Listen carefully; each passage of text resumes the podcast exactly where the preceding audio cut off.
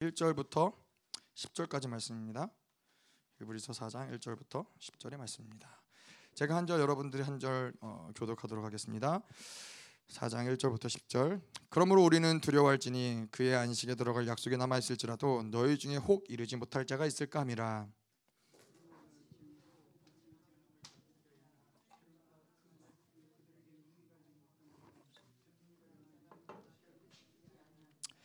이미 믿는 우리들은 저 안식에 들어가는도다. 그가 말씀하신 바와 같으니 다 아, 내가 노하여 맹세한 바와 같이 그들이 내 안식에 들어오지 못하리라 하셨다. 하였으나 세상을 창조할 때부터 그 일이 이루어졌느니라.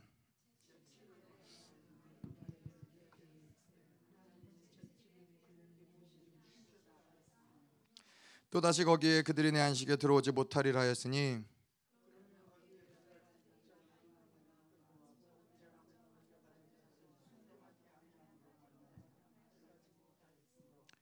오랜 후에 다윗의 글에 다시 어느 날을 정하여 오늘이라고 미리 가칠렀으되 오늘 너희가 그의 음성을 듣거든 너의 마음을 완고하게 하지 말라 하였나니.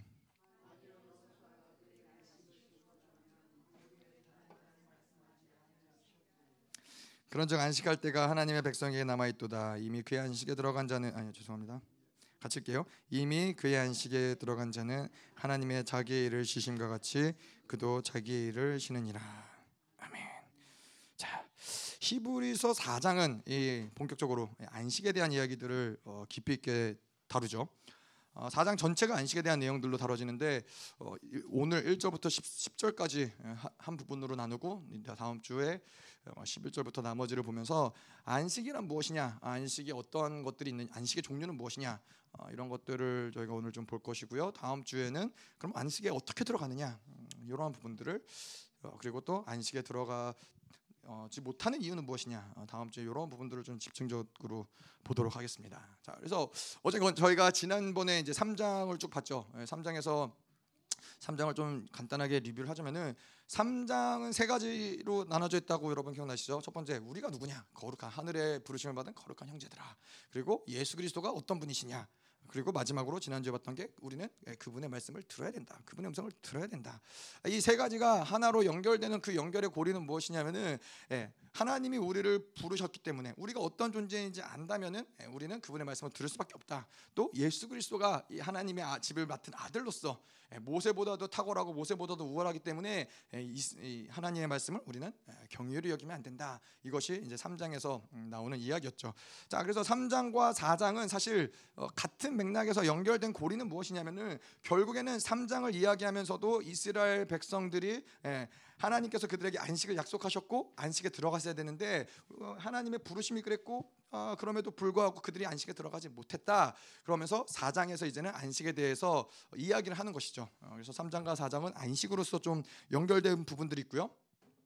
자, 그래서 지난주 말씀을 좀 보자면은 우리는 그분의 말씀을 들어야 된다. 두 번째 경고라고 말씀을 드렸죠. 처음에 말씀을 흘려보내면 안 된다. 1장에서 아, 2장이죠. 2장에서 어, 히브리 기자가 히브리 공동체에게 우리가 이 계속 히브리서를 들으면서 가지고 한편으로 가지고 있어야 될 건 무엇이냐면은 이 히브리 기자는 계속 고초점 이, 이 핍박과 이 환란의 시간을 통과한 이 히브리 공동체가 이제 또 환란의 시간에 대한 이야기를 들으면서 또 환란이 찾아올 것에 두려워하여서 하나님을 예수 그리스도를 포기하고 버리려고 하는 그 흐름 가운데 있는 자들에게 그들을 예수 그리스도가 누구냐 아, 그 예수 그리스도를 떠날 수 떠나 눈에들은 떠날 수 없다 아, 이러한 것들을 이야기하는 것이 히브리 기자의 마음에 한편에 있다라는 거예요. 그래서 이 안식에 대해서 이야기하면서도 출애굽 이스라엘이 여호수아를 통해서 모세를 통해서 안식에 들어간 것과 아 뭐 그것도 예수 구약의 시대에서의 안식이었지만은 신약의 시대에서 예수 그리스도 통해서 들어가야 될 안식이 또 있다라는 것을 이야기하는 것이죠. 그거는 구약의 시대 안식과 비교할 수 없다.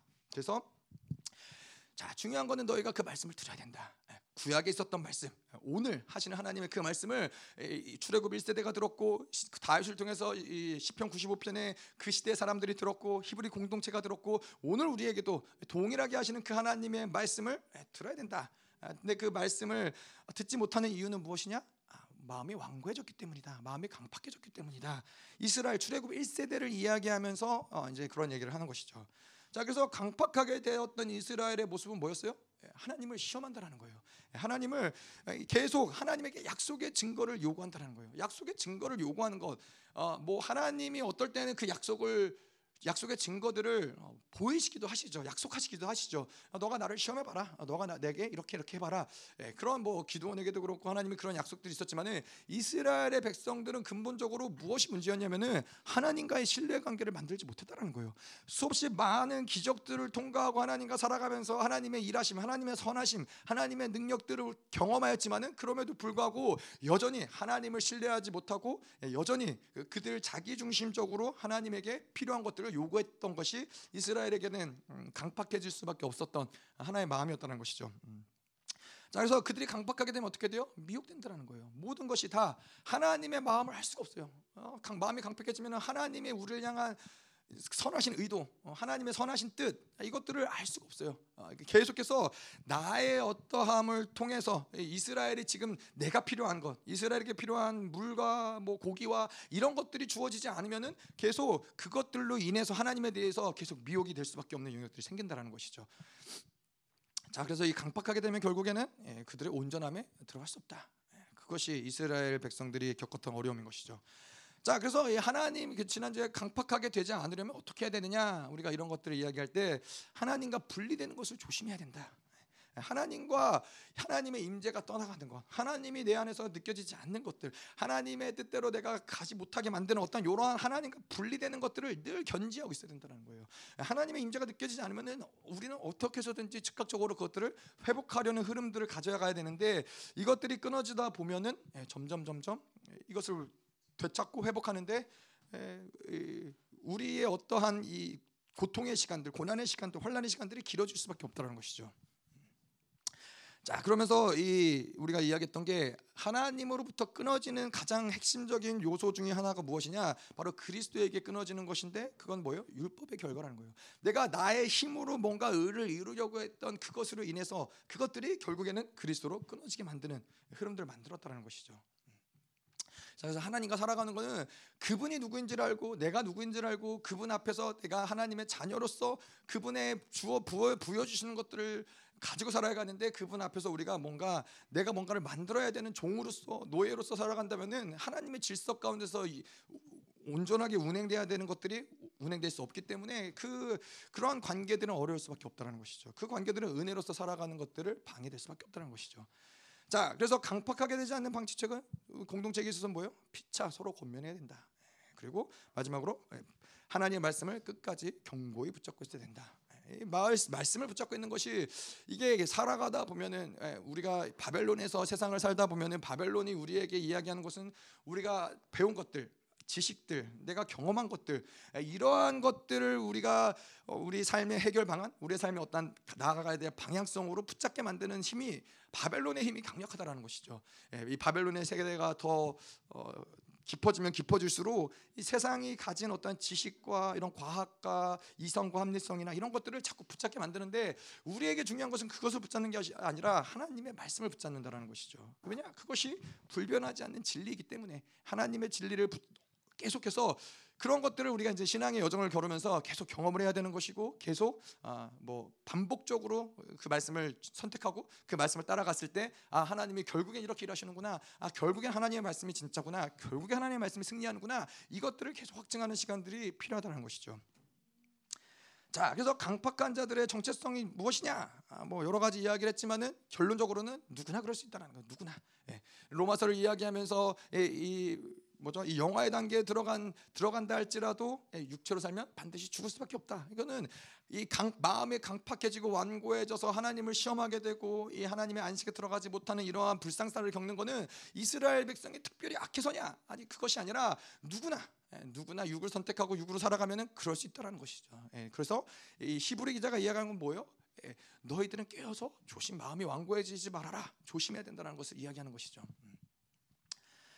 음. 자 그렇다면은 이제 오늘 어, 좀 말씀을 보도록 하죠. 음, 자, 이 히브리서가 다른 책과 좀 다른 부분들은 신약의 많은 책들은 보통 이 사도 바울이 어, 사도 바울이 이제 쓴 것이죠. 사도 바울의 서신이죠. 아, 이 사도 바울의 서신의 특징은 아, 다분히 헬라 헬라적 방식의 많이 포함되어 있다라는 거예요. 자, 근데 히브리서는 히브리 기자는 헬라적인 방식이 아닌 히브리적인 방식으로 예, 책을 기록을 한 것이죠. 뭐 그 이유는 어, 무엇이냐? 사도 바울이 주된 복음을 전파하는 주된 그 청, 청중이 이방인이었죠. 이방인이었고 그 당시 헬라적인 어떤 이 생활 가운데 사유 방식 가운데 물들어 있었던 사람들이죠. 그렇기 때문에 사도 바울은 그들에게 그들이 알아들을 수 있는 그들에게 접근할 수 있는 방법을 선택한 것이고 물론 진리가 변화됐거나 진리가 뭔가 달라진 것은 아니지만은 히브리 기자는 주된 이 청, 청중이 바로 유대인들이었어요. 그것도 이 뭐 제사장의 어떠한 흐름 가운데 있는 자들이었기 때문에 그러한 가정 교회에 있는 그러한 교회에 있는 자들에게 편지를 했기 때문에 굉장히 히브리적인 방식으로 어, 말씀들을 전개했다라는 것이죠. 자 그런데 헬라적 방식과 히브리적 방식이 다른 건 무엇이냐? 헬라적 방식은 굉장히 뭔가 이 단계적인 체계를 밟아가면서 그래서 우리가 로마서에서 이야기하듯이 우리가 처음에 구원을 받으면 뭐요 의의 확증, 예, 칭의, 의롭다함을 받죠. 의롭다함을 받아들이면 그 다음 단계는 뭐요 예, 우리는 성화에 나아가서 성화의 과정을 통과하면서 거룩해지는 과정을 걷고 그 과정이 온전해지고 온전해졌을 때 그걸 뭐 뭐라 그러냐? 영화의 단계라 그런다. 이렇게 뭔가 가야 될 이정표를 계속 제시해주면서 단계들을 밟아 나아가게끔 만드는 것이 아, 바로 이, 이 사도 바울이 사용하는 헬라적 방식의 어떤 표현 방법이에요. 설명 방법이에요. 뭐 이것이 잘못됐느냐? 잘못되진 않았지만은 원래 본질적인 하나님의 나라의 방식, 원래 본질적인 하나님의 나라의 이, 이 사유 방식은 히브리적 사유 방식이라는 거예요. 히브리적 방식은 뭐예요? 예, 계속 오늘도 그런 말씀 나오지만은 아, 안식에 들어간다. 자, 바울 같았으면 그랬겠죠. 자, 안식에 들어가려면 그러면 어떻게 해야 되느냐? 자, 처음에 너 이런 이런 단계가 필요하고 이런 단계를 거치고 그다음에 이런 단계가 있고 또 이런 단계를 거치다 보면은 아, 자, 그러면 너희들이 안식에 들어간다. 사도 바울이었으면 이렇게 설명을 했을 수 있겠죠? 근데 히브리 기자는 그렇지 않아요. 뭐라고 그랬냐면은 믿는 자는 저 안식에 들어가는도다. 믿으면 된다라는 거예요. 헬라적 방식을 가진 사람들에게는 굉장히 모호한 거죠. 그럼 믿는다는 건 그럼 뭐냐? 뭘 믿어야 되냐? 어떻게 믿어야 되느냐? 아니 그러면 뭐 이렇게만 믿으면 되느냐? 뭐 더 이상 뭐 해야 되지 않느냐? 여러 가지 복잡한 생각들을 할 수밖에 없는 게 헬라적 사유 방식인데 이 시대가 그렇다는 거예요. 바벨론으로 살아가고 있는 이 시대의 모든 사람들은 예, 뭐 그렇잖아요. 일단 예수님 믿어보세요라고 하면은 그거에 대해서 아 그래 일단 예수님을 믿어봐야겠구나라고 받아들일 수 있는 사람은 없다라는 거예요. 아니 왜 내가 내 시간을 투자해서 교회를 가야 되고 예수님 믿어 난 지금도 잘 살고 있는데 굳이 예수님 믿어야 될 이유가 무엇이고 뭐 일주일에 몇 번을 교회 나가야 잘 나가는 것이고 뭐 여러 가지 복잡한 생각들과 이런 것들이 어, 이해되지 않으면은 어, 어, 교회를 나오기도 뭐 이해가 된다 해도 나오기 어렵지만은 여러 가지 그러한 것들이 이, 이 바벨론의 시대 가운데서는 받아들이기 어렵다는 거죠. 일단 믿으면 된다. 예. 굉장히 비과학적인 것 같고 비상식적인 것 같고 예. 그런데 중요한 건 뭐예요? 예, 하나님도 믿음으로 만물을 창조하셨다는 거예요. 예. 이 세상의 과학의 방식, 바벨론의 방식이 뭔가 고차원적인 것 같고 고상한 것 같지만은 모든 만물이 운행되고 하나님 만물을 지으신 그 원리는 이러한 어떤 이성과 합리성의 방법으로 그런 것들 만들지 않으셨다는 거예요. 하나님도 믿음으로 존재하시고 믿음으로 모든 만물을 창조하셨지 어떤 과학을 가지고 어떤 하나님 이런 것들을 만드시지 않으셨다는 거예요. 믿음이 믿음을 따라서 일이 진행이 되고 믿음을 따라서 선포되고 믿음을 따라서 만들어지면은 하나님이 역사하시는 건 그 모든 것들이 예, 합리적이고 그 모든 것들이 예, 하나님의 뜻에서 벗어나지 않고 예, 그래서 이 모든 과학도 하나님의 만드신 것들을 관찰하고 그것을 발견하면서 그 안에서의 어떤 논리를 찾아가는 것이지 하나님의 일하심은 결코 비과학적이거나 비논리적이거나 비상식적이지 않다라는 거예요. 근데 중요한 건 뭐예요? 하나님의 그러한 나라에 접근하기 위해서 하나님의 방법에 접근하기 위해서 그 필요한 과정이 무엇이냐? 바로 믿음이라는 거예요. 믿음이 없이는 백날 아무 무슨 무슨 노력 무슨 짓을 한다 할지라도 하나님의 나라의 운행하심을 할수 없다는 거예요. 그게 그게 비밀인 것이죠.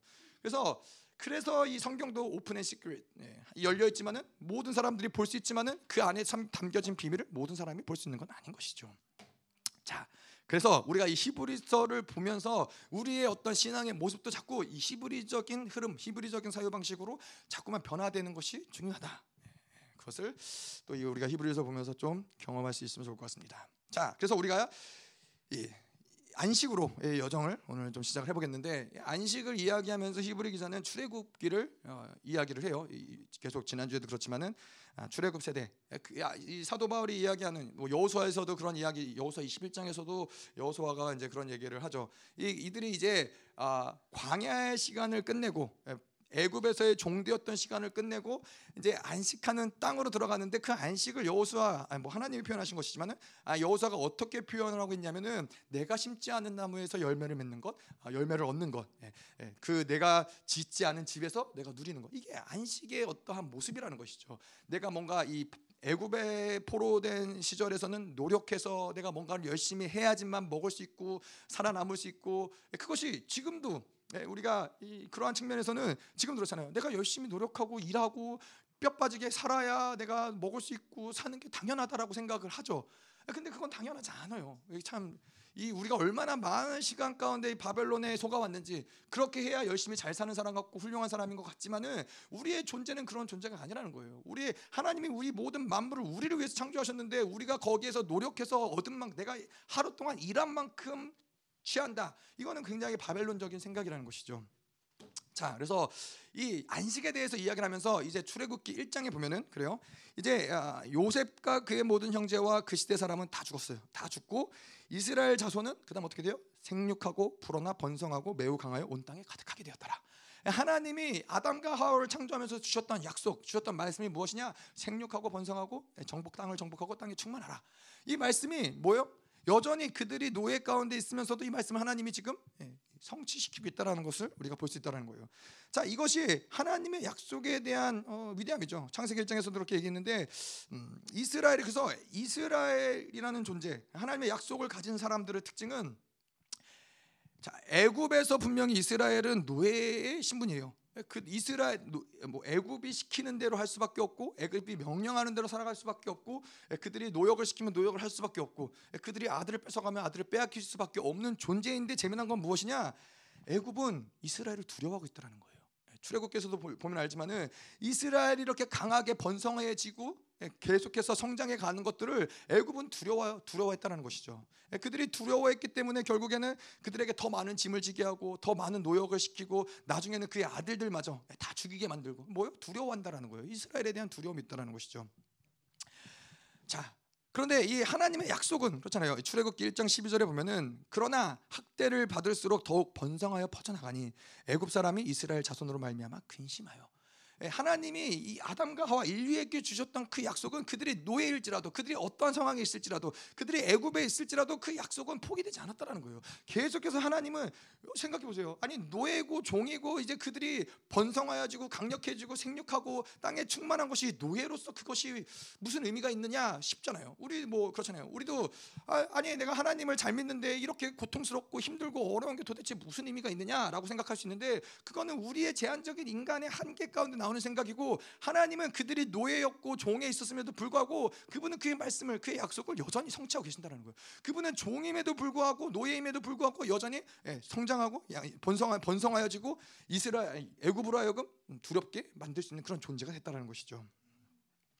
자 그런데 이 하나님의 약속이 이렇게 강력하며 변하지 않으며 영원한데 사실은 어, 그들 이스라엘에게 그렇기 때문에 중요한 건 뭐냐? 자기네들이 어떠한 존재인지를 잃어버리지 않으면 되는 거예요. 하나님의 약속을 가진 이스라엘, 하나님의 약속이 변치 않는 변개치 않는 이스라엘이라는 존재를 그것만 잊어버리지 않으면 되는데 이스라엘의 약점은 뭐예요? 자꾸만 그것을 잊어버린다는 데 문제가 있다는 것이죠. 정체성을 자기의 정체성을 자꾸만 포기하는데 예, 팔아버린다 팔아버리는데 문제가 있다는 것이죠. 음. 자 그렇게 해서 이제 이스라엘 하나님이 이제 이스라엘이 점점 번성하게 되고 정말 그래서 애굽이 그들로 인하여 두려워하게 되는 그러한 상황들 가운데 출애굽기 2장에 보면은 여러 해 후에 애굽 왕은 죽었고 이스라엘 자손은 고된 노동으로 말미암아 탄식하여 부르짖으니 그 고된 노동으로 말미암아 부르짖는 소리가 하나님께 상달된지라 이스라엘 자손은 고된 노동으로 말미암아 부르짖는 소리가 하나님께 상달되어서 하나님이 그들의 고통의 소리를 들으시고 하나님의 아브라함과 이삭과 야곱에게 세운 언약을 기억하사 하나님이 이스라엘 자손을 돌보셨고 하나님이 그들을 기억하셨더라. 이 은혜가 되지 않습니까? 하나님은 반드시 그가 하신 약속을 잊지 않으신다라는 거예요. 여러분 이 이스라엘 백성들이 야 나, 의 조상 아브라함과 이삭과 야곱과 하나님이 약속한 게 있으니까 우리의 부르짖으면 그분이 응답하시겠거니라고 생각했을까요? 뭐 많은 세대가 지, 지났기 때문에 그 약속을 여전히 붙잡고 있는 사람들도 있었지만은 그렇지 않은 사람들도 있었을 거예요. 그냥 그들의 정체성은 뭐예요? 여, 그들은 태어날 때부터 종이었고 노예였고 소망이었고 예굽에서 그냥 어, 종살이를 할 수밖에 없는 그러한 존재였는데 그 약속을 기억하는 사람은 누구예요? 하나님은 그 약속을 기억한다는 거예요. 아브라함과 맺은, 맺은 약속, 이삭 이삭과 맺은 약속, 야곱과 맺은 약속을 하나님은 기억하시고 그 약속으로 인해서 이스라엘의 부르짖는 소리를 하나님은 기억하셨다는 거예요. 응답하셨다는 거예요.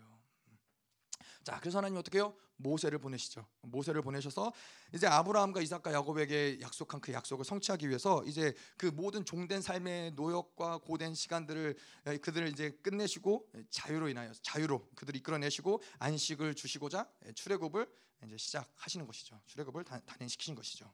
자, 이게 하나님이 이 구원의 역사 가운데서 안식으로 하나님이 원하시는 안식의 삶으로 이끌어내기 위한 어, 이것을 예표로서 하나님이 출애굽의 과정을 보여줬지만은 우리의 모습도 사실 크게 다르지 않다는 것이죠. 우리의 모습은 하나님을 알기 전에 어때요? 세상 가운데서 세상에서 종살이하면서 그들이 시키는 대로 아, 돈을 많이 벌어야 사는구나 열심히 돈을 버는 거예요. 뭐 아, 이런 것들이 뭐 자녀들한테 좋다고 그러니까는 뭐 그것들을 주기 위해서 계속 세상이 요구하는 대로 세상이 시키는 대로 그런 인생을 살아온 것이죠. 자 그런데 그러한 가운데 하나님이 우리의 고통의 고난의 부르짖음을 들으시고 예, 세상의 종로로 타던 우리들을 기억하사 하나님이 우리를 어디로 보내세요? 예, 열방 교회로 보내셨죠. 열방 교회로 보내셨는데 자 근데 이제 문제는 그런 거죠. 열방 교회로 보내신 건 좋았는데 열방 교회가 어디냐? 아, 열방 교회 출애굽한 이스라엘 백성들은 어디를 가요? 예? 광야를 간다라는 거예요. 예, 그 열방 교회라는 곳은 하나님의 나라이기도 하지만은 출애굽을 한 백성들에게 있어서는 이곳은 광야와 같은 시간일 수밖에 없다라는 거예요.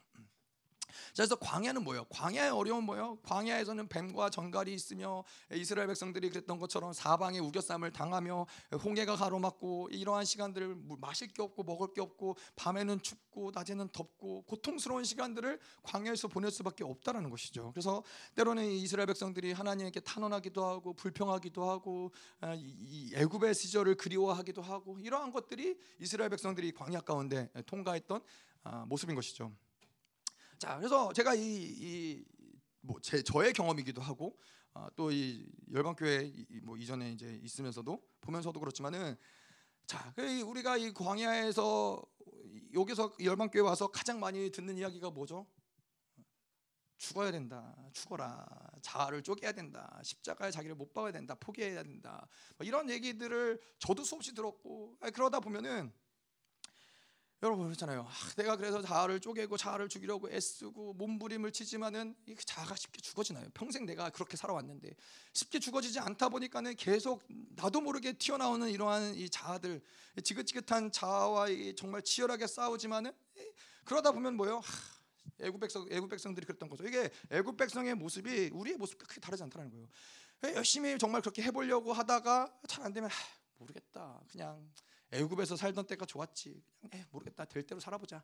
그냥 그러고 그냥 포기하고 마음껏 세상에서 그냥 예전에 하던 대로 즐기고 막 살다가도 그러다 또 이 어느덧 하나님의 사랑이 확 몰려오고 또 예배 가운데 하나님의 말씀을 주시고 또 이러다 보면은 또 꼬꾸라지면서 회개하면서 하나님 앞에 또 나아가서 그분을 붙잡고 막 이러한 시간들이 또 광야의 시간 가운데 펼쳐지는 것이고 또 그런 시간 있잖아요. 이 답답한 뭐 어떻게 해도 답답함이 풀어지지 않는 그런 상황들 가운데서 뭐 하, 이 기도가 다 무슨 소용이냐, 예배가 다 무슨 소용이냐, 아, 이런 것들 진짜 그냥 도망치고 싶다. 예, 도망치고 싶다. 뭐 저도 그랬죠. 저희도 어, 열방에 있으면서 수없이 하, 지금이 때입니까? 뭐 이런 것들 이제 나가야 됩니까? 뭐 이러한 뭐 이러한 고민들을 안 해본 사람이 없을 거예요. 왜냐 광야의 시간이기 때문에 고통스러운 시간이 반드시 있을 수밖에 없다라는 것이죠.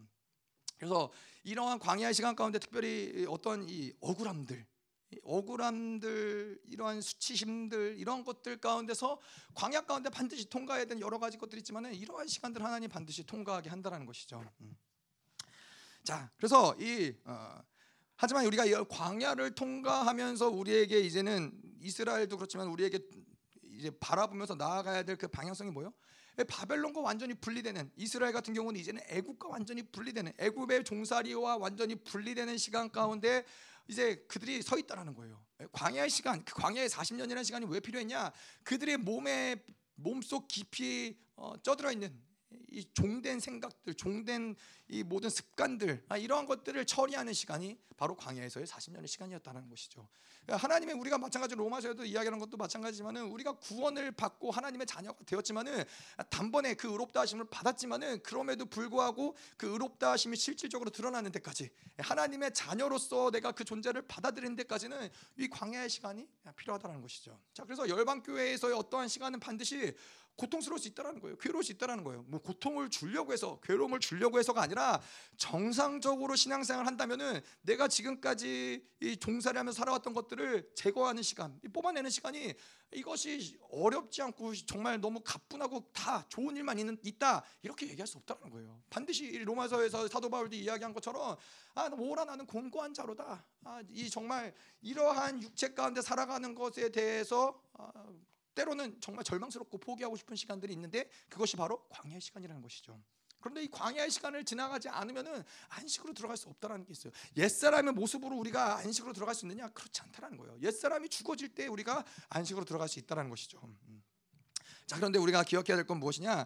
우리가 이렇게 이 종의 형상을 벗어버리고 하나님의 형상을 입고 하나님의 형상을 되찾고 회복하는 데 있어서 가장 두려워하는 자가 누구예요? 그거는 사단이라는 거예요. 자, 하나님이 인류에게 주셨던 약속을 아까도 이야기한 것처럼 생육하고 번성하고 땅에 충만하고 땅을 정복하라. 이건 뭘 얘기하냐면은 이 땅을 다스리고 통치할 자라는 것을 이야기하는 거예요. 내가 너희들에게 모든 땅을 다스리고 통치할 수 있는 왕권을 주었다는 걸 얘기하는데 이것을 가장 두려워한 자들이 누구예요? 공중의 권세 잡은 자들이라는 거예요. 그래서 그들은 계속해서 우리로 하여금 그것을 인지하지 못하도록 세상의 종으로서 예, 이 바로가 그랬던 것처럼 더 많은 노역, 더 많은 어려움들, 더 많은 고난들, 더 많은 고통 가운데 이 참 그래서 이게 하나님의 지혜이기도 하고 하나님의 아이론이기도 하죠. 이 바로는 계속 이들이 더 번성하지 못하게 이들이 그들이 자유를 찾아 나간다는 얘기를 하지 못하게 더 많은 노역을 줘요. 더 어렵게 모든 일들을 만들어요.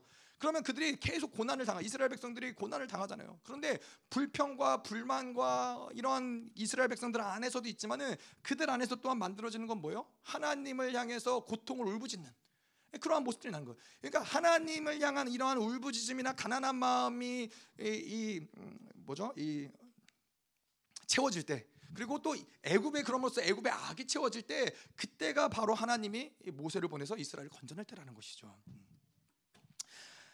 음. 자, 그래서 이, 우리가 이 어, 광야를 통과하면서 우리는 이 계속해서 뭐 올해 바벨론과 분리되 아, 분리되나?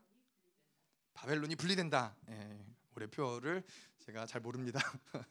바벨론과 분리된다. 예, 이 올해 표처럼 이 계속 이 시간 올해 이 시간들을 통과하면서 우리는 바벨론과 분리되면서 그 다음에 바벨론 분리되면 뭐가 있느냐? 안식으로 들어가는 거예요.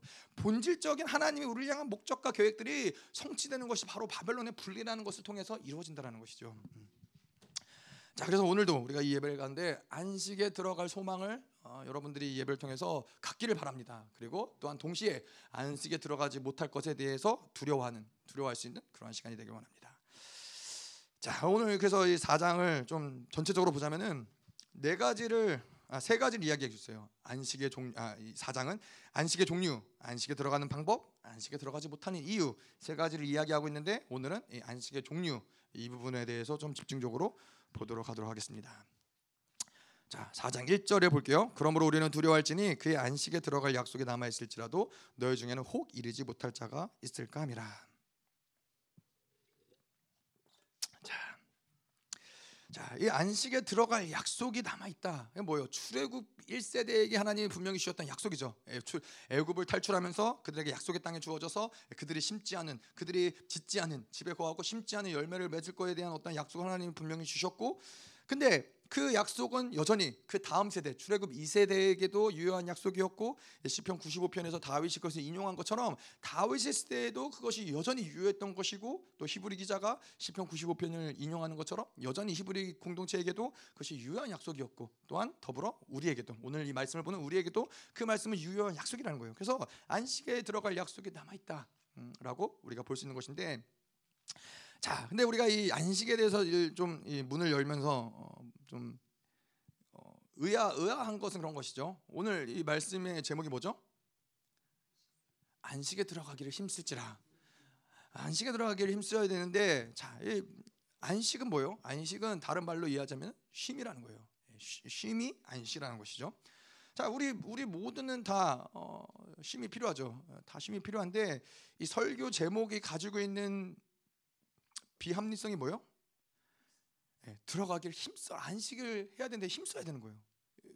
좀 비합리적이지 않습니까? 그냥 쉬라고 하면 되지 안식에 들어가기 위해서 힘쓰라는 거예요. 그래서 자, 이 근데 하나님의 말씀들을 보면은 그러한 좀 영역들이 있어요. 예를 들어서 시편 23편의 말씀에도 여호와는 나의 목자시니 그가 나를 실만한 물가로 인도하시는도다. 실만한 물가로 인도하시는 것이 바로 안식이죠. 그것이 바로 쉼이라는 것이죠. 자, 그런데 이 시편 23편의 말씀을 보면은 우리에게 쉼을 주신다고 했는데 그냥 야, 쉬어라. 이러면 좋을 텐데 사망의 음침한 골짜기를 지나가야 되고 원수의 목전에도 서야 된다는 거예요. 그냥 안식이 뚝딱하고 만들어지면 좋을 텐데 이러한 과정들 오늘 이 출애굽 1세대도 그렇지만은 출애굽 1세대도 그냥 그들이 종에서 자유함을 얻어서 그냥 자유해지면 좋을 텐데 그들도 광야의 시간을 통해서 광야를 지나가야 되며 계속해서 짐을 싸고 짐을 풀고 또 갈 바를 알지 못하고 먹을 게 없고 마실 물이 없고 낮에는 덥고 밤에는 춥고 또 이 거인들과 전쟁을 치러야 되고 막 이러한 것들을 통과해서 안식을 이야기하고 있다는 거예요. 자 그러면은 여러분 보면은 이러한 것들을 생각을 하면은 어떤 마음이 드세요? 아, 안식에 들어가고 싶다. 그런 마음이 드세요? 아, 뭐 굳이 그렇게까지 힘들게 안식에 들어갈 필요가 있을까? 그냥 쉬면 되지 뭘. 굳이 광야를 지나고 짐을 싸고 풀고 어, 막 40년이나 시간을 광야에서 구르고 아, 그렇게까지 안식에 들어갈 필요가 있을까? 그냥 그냥 안 하면 안 될까? 뭐 이런 생각이 들 수도 있죠. 네, 특별히 1세대 출애굽 세대를 보면은 그들은 안식에 들어갈 약속을 분명히 받았음에도 불구하고 어떻게 돼요? 그들은 안식에 들어가기를 실패했어요. 들어가지 못했다는 거예요. 히브리서 3장 18절 19절 지난주에 봤지만은 또 하나님이 누구에게 맹세하자 그의 안식에 들어오지 못하리라 하셨느냐 곧 순종치 아니하던 자에게 아니냐 이로보건대 저희가 믿지 아니므로 능히 들어가지 못한 것이라. 자 히브리 기자가 경고 1세대처럼 그렇게 마음이 완악하여지면은 안식에 들어갈 수 없다. 자 뭐요? 이 우리도 안식에 들어가기를 두려워해야 된다는 것이죠. 안식에 들어가지 못할 것을 어, 두려워한다는 해야 된다는 것이죠.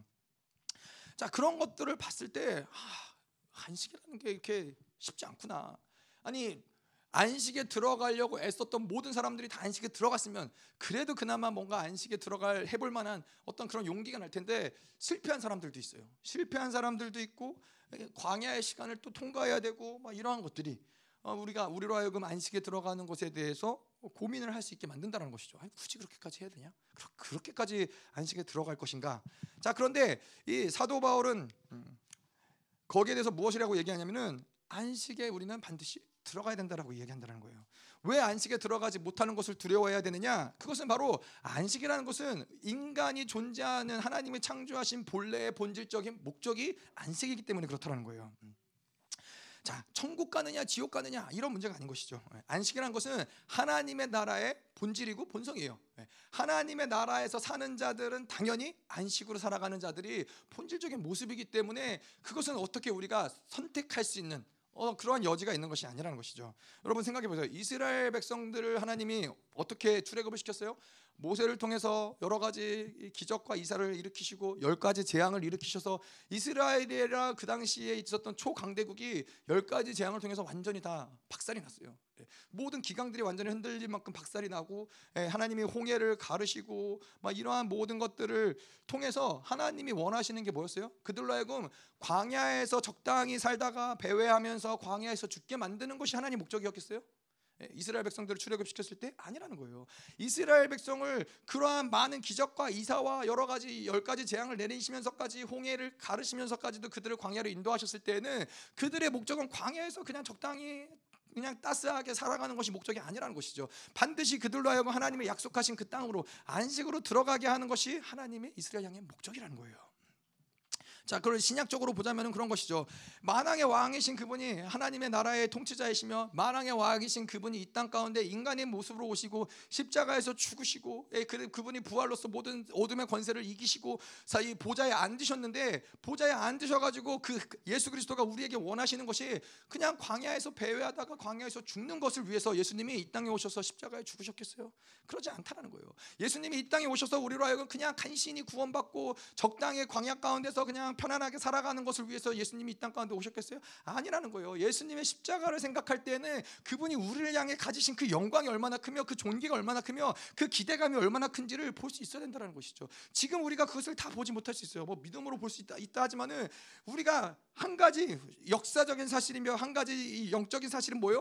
예수님이 우리를 위해서 십자가에 죽으셨다는 거예요. 만왕의 왕이신 하나님의 아들이 그분이 십자가에서 죽으셨을 때에는 그러면은 그 죽음을 통해서 그 부활을 통해서 이 모든 승리를 통해서 그분이 하신 하시고자 하는 것이 결코 작은 일이 있을 수 작은 일일 수 없다라는 것이죠. 나를 향한 계획이 그냥 적당하게 이 세상에서 어, 뭐 광야에서 그냥 적당히 살아가는 것이 목적이었다. 그러면 그분이 오실 필요가 없었겠죠. 예, 그러면 그분이 십자가에서 죽으실 필요가 없었겠죠.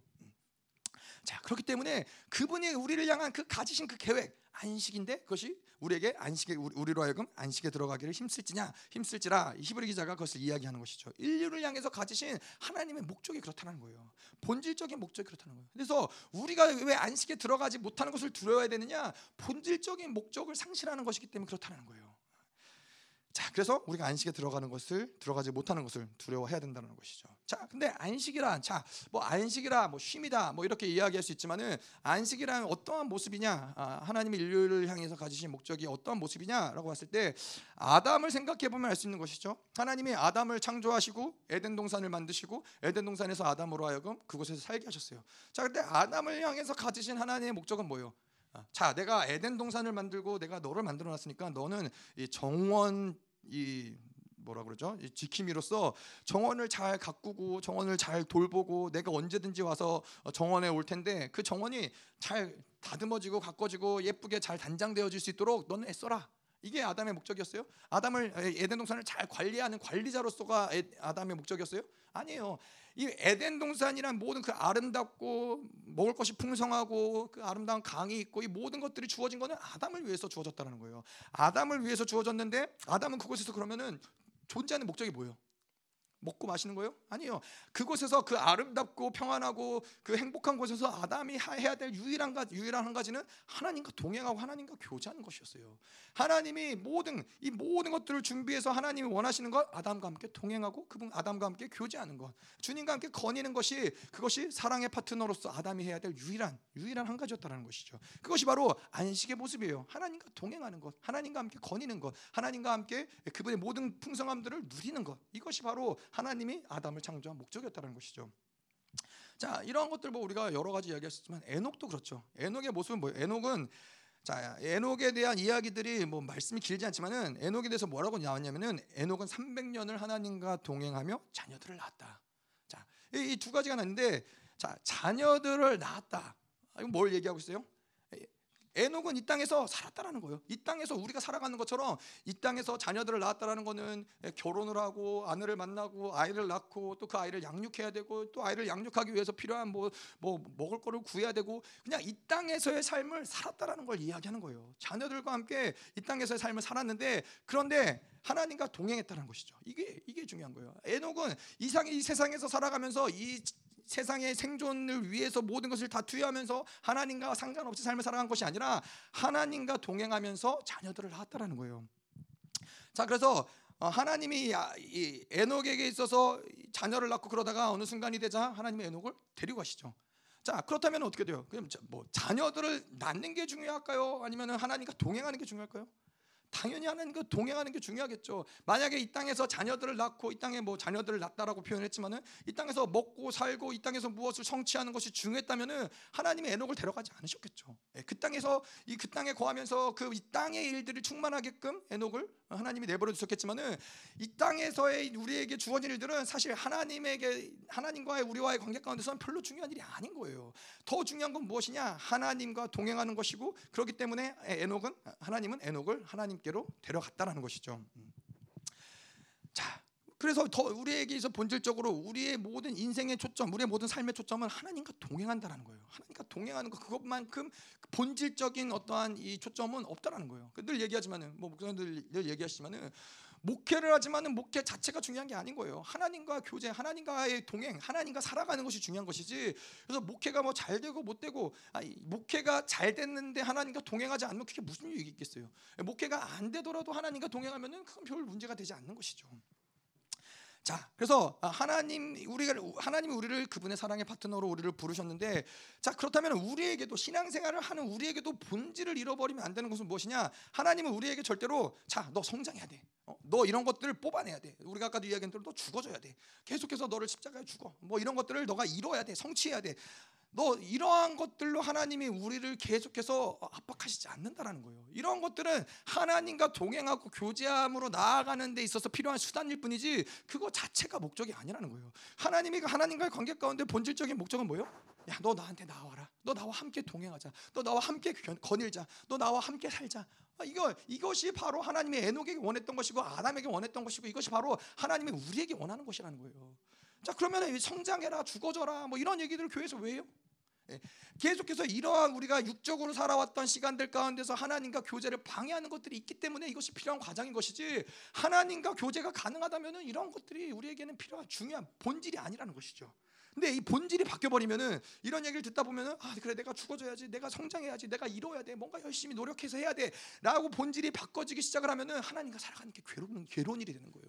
여전히 나는 부족하잖아. 여전히 해도 안 되잖아. 근데 그게 중요한 게 아니라니까요. 하나님과 본질적으로 교제하는 게 하나님은 계속 그래서 우리에게도 너 성장해라가 아니라 너 나에게 나와라. 계속 나에게 나와라. 나를 만나자. 나와 함께하자. 그것이 하나님이 본질적으로 우리를 부르시는 모습인 것이죠. 그래서 하나님이 여러분 생각해 보세요. 우리가 그러면 성장하지 못하고 온전히 죽어지지 못하면 하나님이 우리를 버리시느냐? 아, 그렇지 않다는 거예요. 하나님은 그러실 수 있는 분이 아니라는 거예요. 하나님은 여전히 우리가 알다시피 이스라엘이 얼마나 패역했어요. 이스라엘이 얼마나 패역하고 이스라엘이 얼마나 어, 오죽했으면 하나님이 그들을 바벨론의 종으로서 70년을 구르게 하시고 예, 그, 그들이 뭐 가스챔버에서 죽어가게 하시고 뭐 수없이 많은 고난과 환란 이스라엘 통했지만은 여전히 하나님은 이스라엘과 함께 하신다는 거예요. 이스라엘 여전히 버리지 않았다는 거예요. 자 하나님은 그러실 수 없는데 그런데 우리에게 이, 이 생겨날 수밖에 없는 의문은 뭐예요? 자, 그럼 왜 1세대는 안식에 들어가지 못했냐? 하나님이 그러실 수 없는 분인데 왜 1세대 출애굽 1세대는 왜 안식에 들어가지 못했느냐? 음. 그거는 하나님이 이스라엘을 버렸기 때문이에요. 아니에요. 이스라엘이 하나님을 버렸고 그 본질을 포기했기 때문에 그렇다는 거예요. 그렇다고 해서 하나님이 이스라엘을 버렸다라고 이야기하기는 어렵죠. 하지만 그들은 안식에 들어가지 못했어요. 왜냐하면 하나님이 그들을 그들이 뭐 실패하고 넘어지고 뭐 불평하고 우리도 우리가 그렇듯이 이 모든 이 광야의 시간 가운데 우리가 그러듯이 그럴 수 있어요. 이스라엘은 그럴 수 있는데 그런데 그럼에도 불구하고 그 길을 하나님과 함께 꾸역꾸역 갔다면은 그들은 반드시 안식에 들어갔을 거예요. 근데 우리가 다음 주에도 보겠지만은 이스라엘 백성들은 끝까지 하나님을 거역하고 하나님을 대적해요. 끝까지 하나님이 이끄시고자 하는 방향성으로 이스라엘은 가지 않는단 말이에요. 하나님이 그렇, 그렇기 때문에 하나님이 이스라엘을 버렸다라기보다는 이스라엘이 하나님을 전면적으로 대적한 것이고 거역한 것이고 하나님을 따르지 않았기 때문에 그들이 안식에 들어가지 못했다라는 것이죠. 음. 자, 그래서 우리에게 중요한 것은 이 수단을 잃어버리는 것에 대해서 두려워할 필요 없어요. 예. 얼마나 빨리 성장하느냐, 얼마나 빨리 우리가 이런 것들을 이뤄내느냐, 뭐 우리의 인생 가운데 있어서는 뭐 얼마나 많은 돈을 버느냐, 뭐 얼마나 좋은 직업을 있느냐 이런 것들은 다 수단일 뿐이에요. 근데 이 본질, 목적, 이러한 방향성을 잃어버리지 않는 한 반드시 하나님은 하나님은 그 일을 성취하신다는 거예요. 우리가 아까도 이야기했지만은 하나님이 아브라함과 이삭과 야곱에게 약속하셨기 때문에 수많은 세대가 흘러가고 그들이 종으로서 노예로서 있을지라도 그 상황과 환경은 인간으로서 불, 불가능해 보이는 환경이지만은 하나님에게 상황과 환경은 문제되지 않아요. 종으로 노역, 노역을 하면서 지내는 이스라엘 백성들을 강하게 하고 번성하게 하시고 충만하게 하시는 것은 하나님은 가능하시다는 거예요. 하나님 하실 수 있다는 것이죠. 근데 이 본질적인 목적, 하나님이 우리를 부르신 그 목적, 우리가 누구냐 이걸 잃어버리면은 그때 이스라엘은 불행해질 수밖에 없다는 것이죠. 자, 그래서 우리가 이제 안식의 종류 네 가지를 좀 볼 텐데요. 네 가지 어떠한 안식들이 나오느냐 오늘 이 히브리 4장에는 첫 번째로는 하나님이 창조 시에 가졌던 안식에 대해서 이야기하고 있고요. 두 번째로는 여호수아가 가졌던 안식에 대해서 이야기하고 있고 세 번째는 이 땅의 안식에 대해서 이야기하고 있고 또 네 번째로는 영원한 안식에 대해서 이야기를 하고 있습니다. 자 그런데 이 네 가지를 이야기하고 있지만 본질적으로 핵심적인 안식을 이야기하는 것은 바로 아, 이 땅의 안식과 영원한 안식을 이야기하면서 창조 시의 하나님의 안식과 여호수아의 안식은 이 두 가지를 설명하기 위해서 이것을 끌어오는 것뿐이지 아, 이 본질적인 것은 이 두 가지 이 땅의 안식, 영원한 안식 이 두 가지를 우리가 이해하면 된다라는 것이죠. 자 그래서 4장 3절을 좀 보도록 할게요. 자 이미 믿는 우리들은 저 안식에 들어가는도다. 그가 말씀하신 바와 같으니 내가 노하여 맹세한 바와 같이 그들이 내 안식에 들어오지 못하리라 하셨다 했으나 세상을 창조할 때부터 그 일이 이루어졌느니라.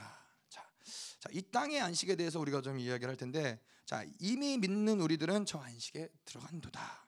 자 여기서 들어간다라는 것은 현재 직설법 뭐를 어, 사용되어지고 있어요. 자, 현재 직설법 이것이 현재 직설법이 중요한 의미는 무엇이냐면은 언젠가 죽은 이후에 그 안식에 들어가는 것이 아니라 믿는다면 지금 이 순간에도 안식에 들어갈 수 있다는 거예요. 이 땅에서 우리가 살아 있는 동안 그 안식에 들어갈 수 있다는 거예요.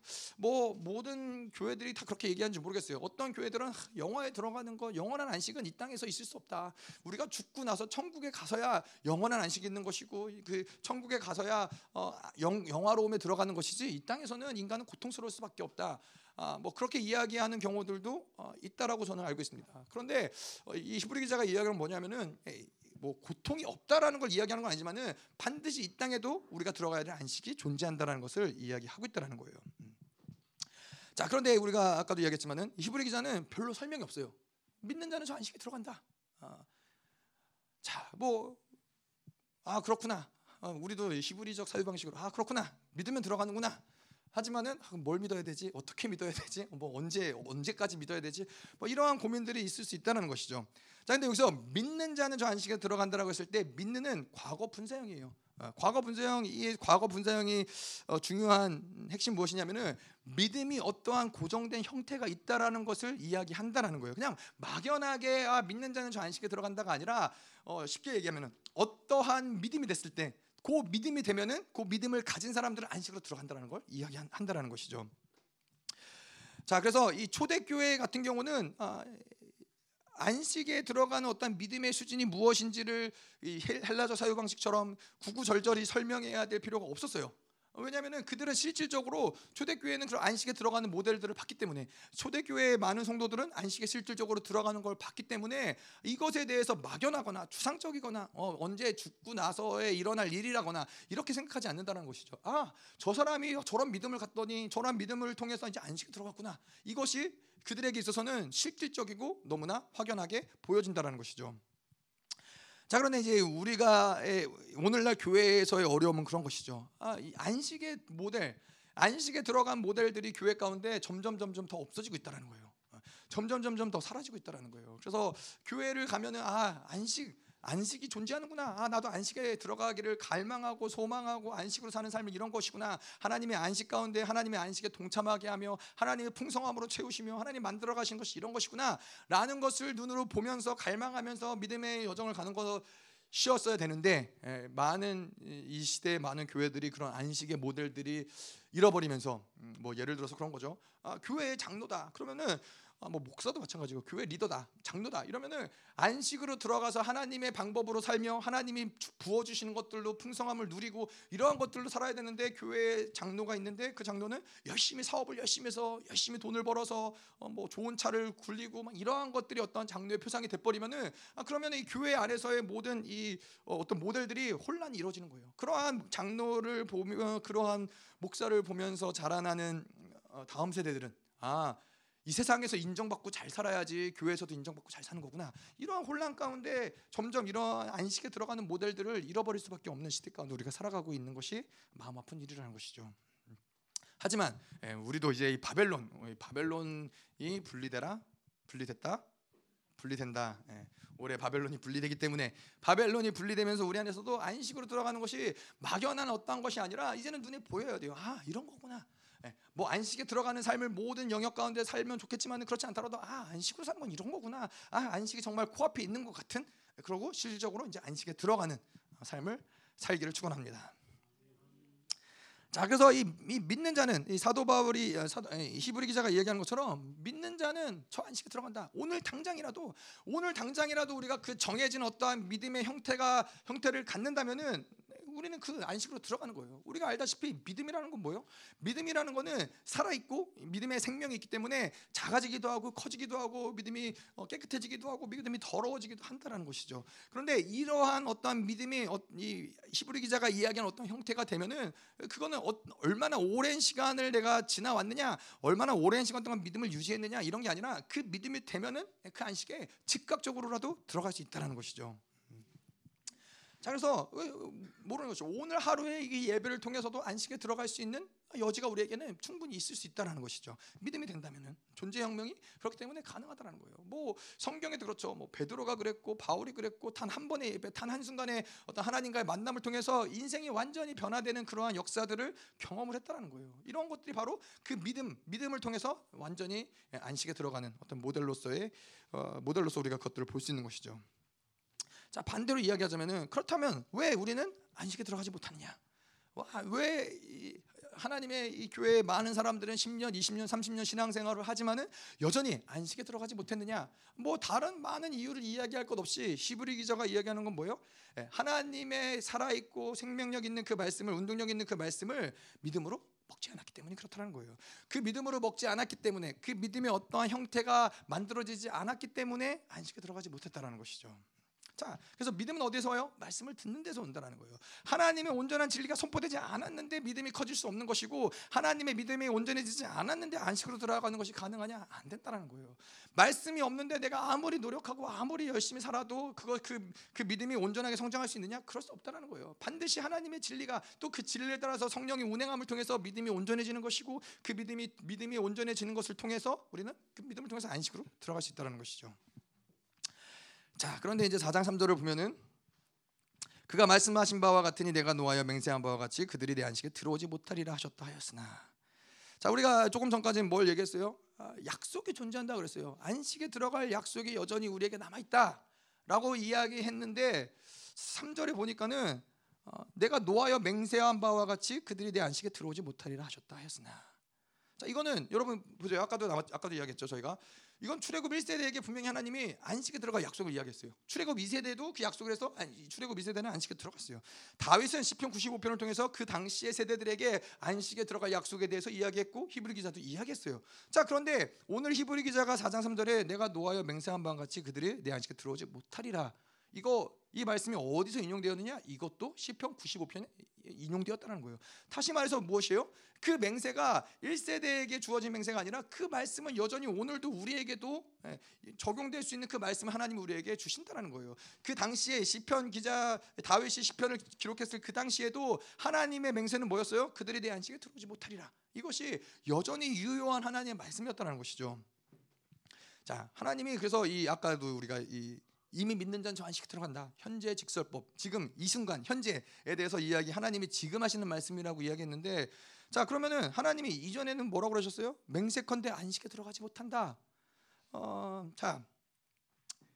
뭐요? 우리가 이제 이러한 관계들을 좀 봐야 되는데 분명히 사도 이 히브리 기자는 4장 이제 4장에 들어오면서 안식에 들어갈 약속이 여전히 우리에게 남아 있다라고 이야기했는데 3절에는 약속을 이야기하지 않고 맹세 하나님 맹세하셨다라는 것을 이야기하는 거예요.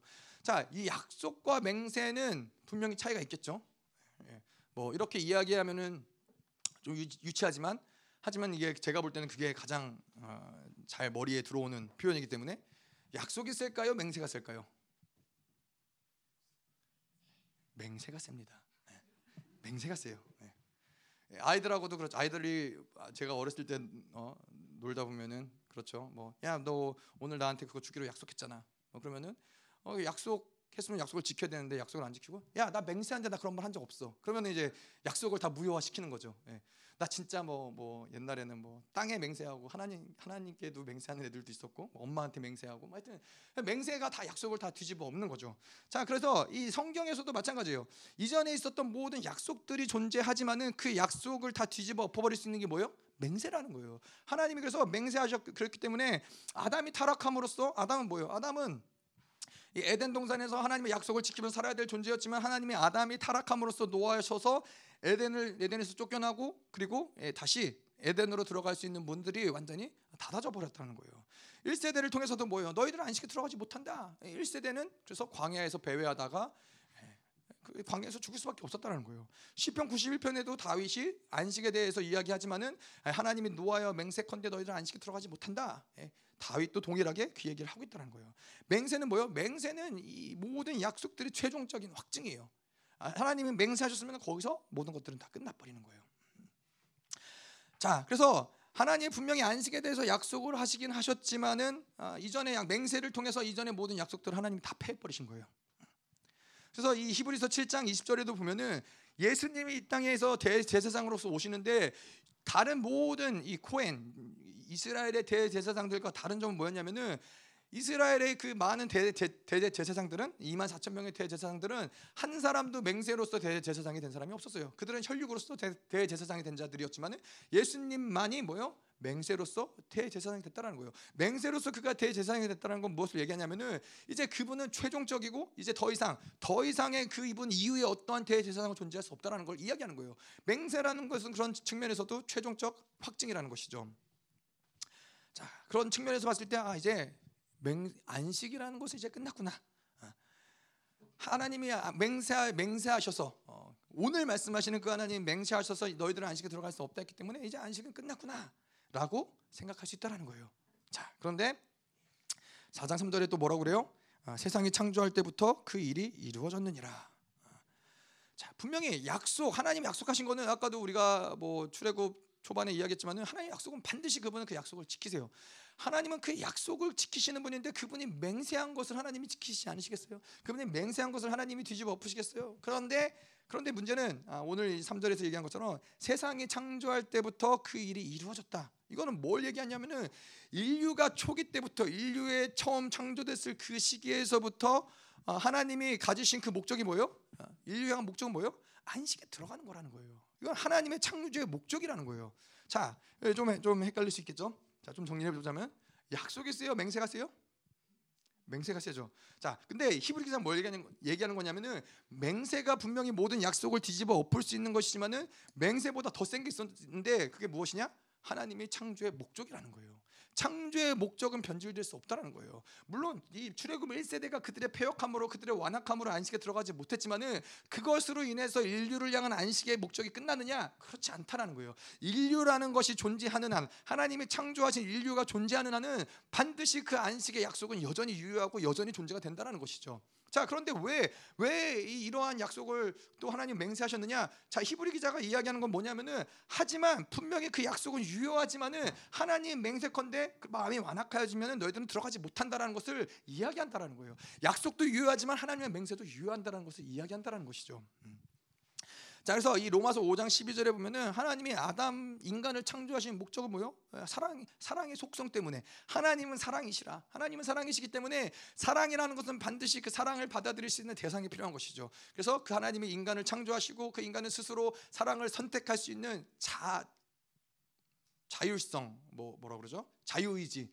인간에겐 자유의지가 주어졌어요. 하나님이 억지로 인간을 뭐 때려서 인간을 하나님께로 돌이키게 할 수 있어요? 그럴 수 없어요. 그건 사랑 뭐가 깨지냐면 하나님의 사랑의 문제가 깨지는 거예요. 그러면 그건 사랑이 아닌 거예요. 내가 누구를 협박하고 겁박하고 뭐 그렇게 해서 그 사람 하나님 믿게 할 수 있어요? 아니에요. 뭐 하나님 믿는 척은 할 수 있지만은 그 사람은 온전히 신앙생활 할 수 없어요. 그 하나님의 선택 자유의지를 주시고 하나님의 선택은 뭐예요? 기다리시는 거예요. 하나님이 오래 참음으로써 인내하심으로써 하나님은 그 사람이 하나님의 사랑을 선택하기를 끝까지 기다리시는 거예요. 그게 바로 사랑의 속성이라는 것이죠. 자 그래서 이 사랑으로서 아담을 창조하시고 인간을 창조하시고 그 다음에 하나님이 그 사랑을 통해서 뭘 만들어 가세요? 서로 성장하고 성장을 통해서 교제하고 교제하면서 하나님을 닮아가고 하나님의 사랑의 파트너가 되는 것이 인간을 창조하신 하나님의 목적이었던 것이죠. 자 그런데 이 창조된 인간의 그 하나님의 섭리하심에 대한 반응은 뭐였어요? 인간은 실패하고 죄를 지었어요. 인간은 실패하고 죄를 지었다는 것이죠. 그래서 어. 하나님이 인간은 분명히 죄를 짓고 실패하고 에덴 동산에서 쫓겨났지만은 그렇다고 하나님이 인간을 향한 창조의 목적이 변화됐어요? 어, 아니에요. 여전히 인간을 향한 하나님의 목적은 그들을 사랑의 파트너로 만드는 거예요. 본질적인 목적은 포기되지 않았어요. 인간의 죄로 인해서 에덴 동산에서 하나님이 가주셨던 꿈은 포기됐어요. 이스라엘이 타락함으로 인해서 이스라엘이 제사장의 나라로서 하나님과 동행하고 전 세계를 모든 인류를 온전하게 하는 그 하나님의 꿈도 그것도 날라갔어요. 이스라엘이 폐역함으로써. 근데 하나님의 본질적인 계획은 여전히 포기되지 않았기 때문에 그렇기 때문에 예수 그리스도를 이 땅에 보내셨다라는 거예요. 그거는 변화되지 않는다는 거예요. 무슨 수단, 무슨 방법, 하나님의 뭐, 어떤 것을 동원해서라도 하나님의 아들을 십자가에서 진리기셔더라도 하나님은 그 약속을 반드시 하나님의 그 창조의 목적을 반드시 이루시는 것이 하나님이시라는 것이죠. 음.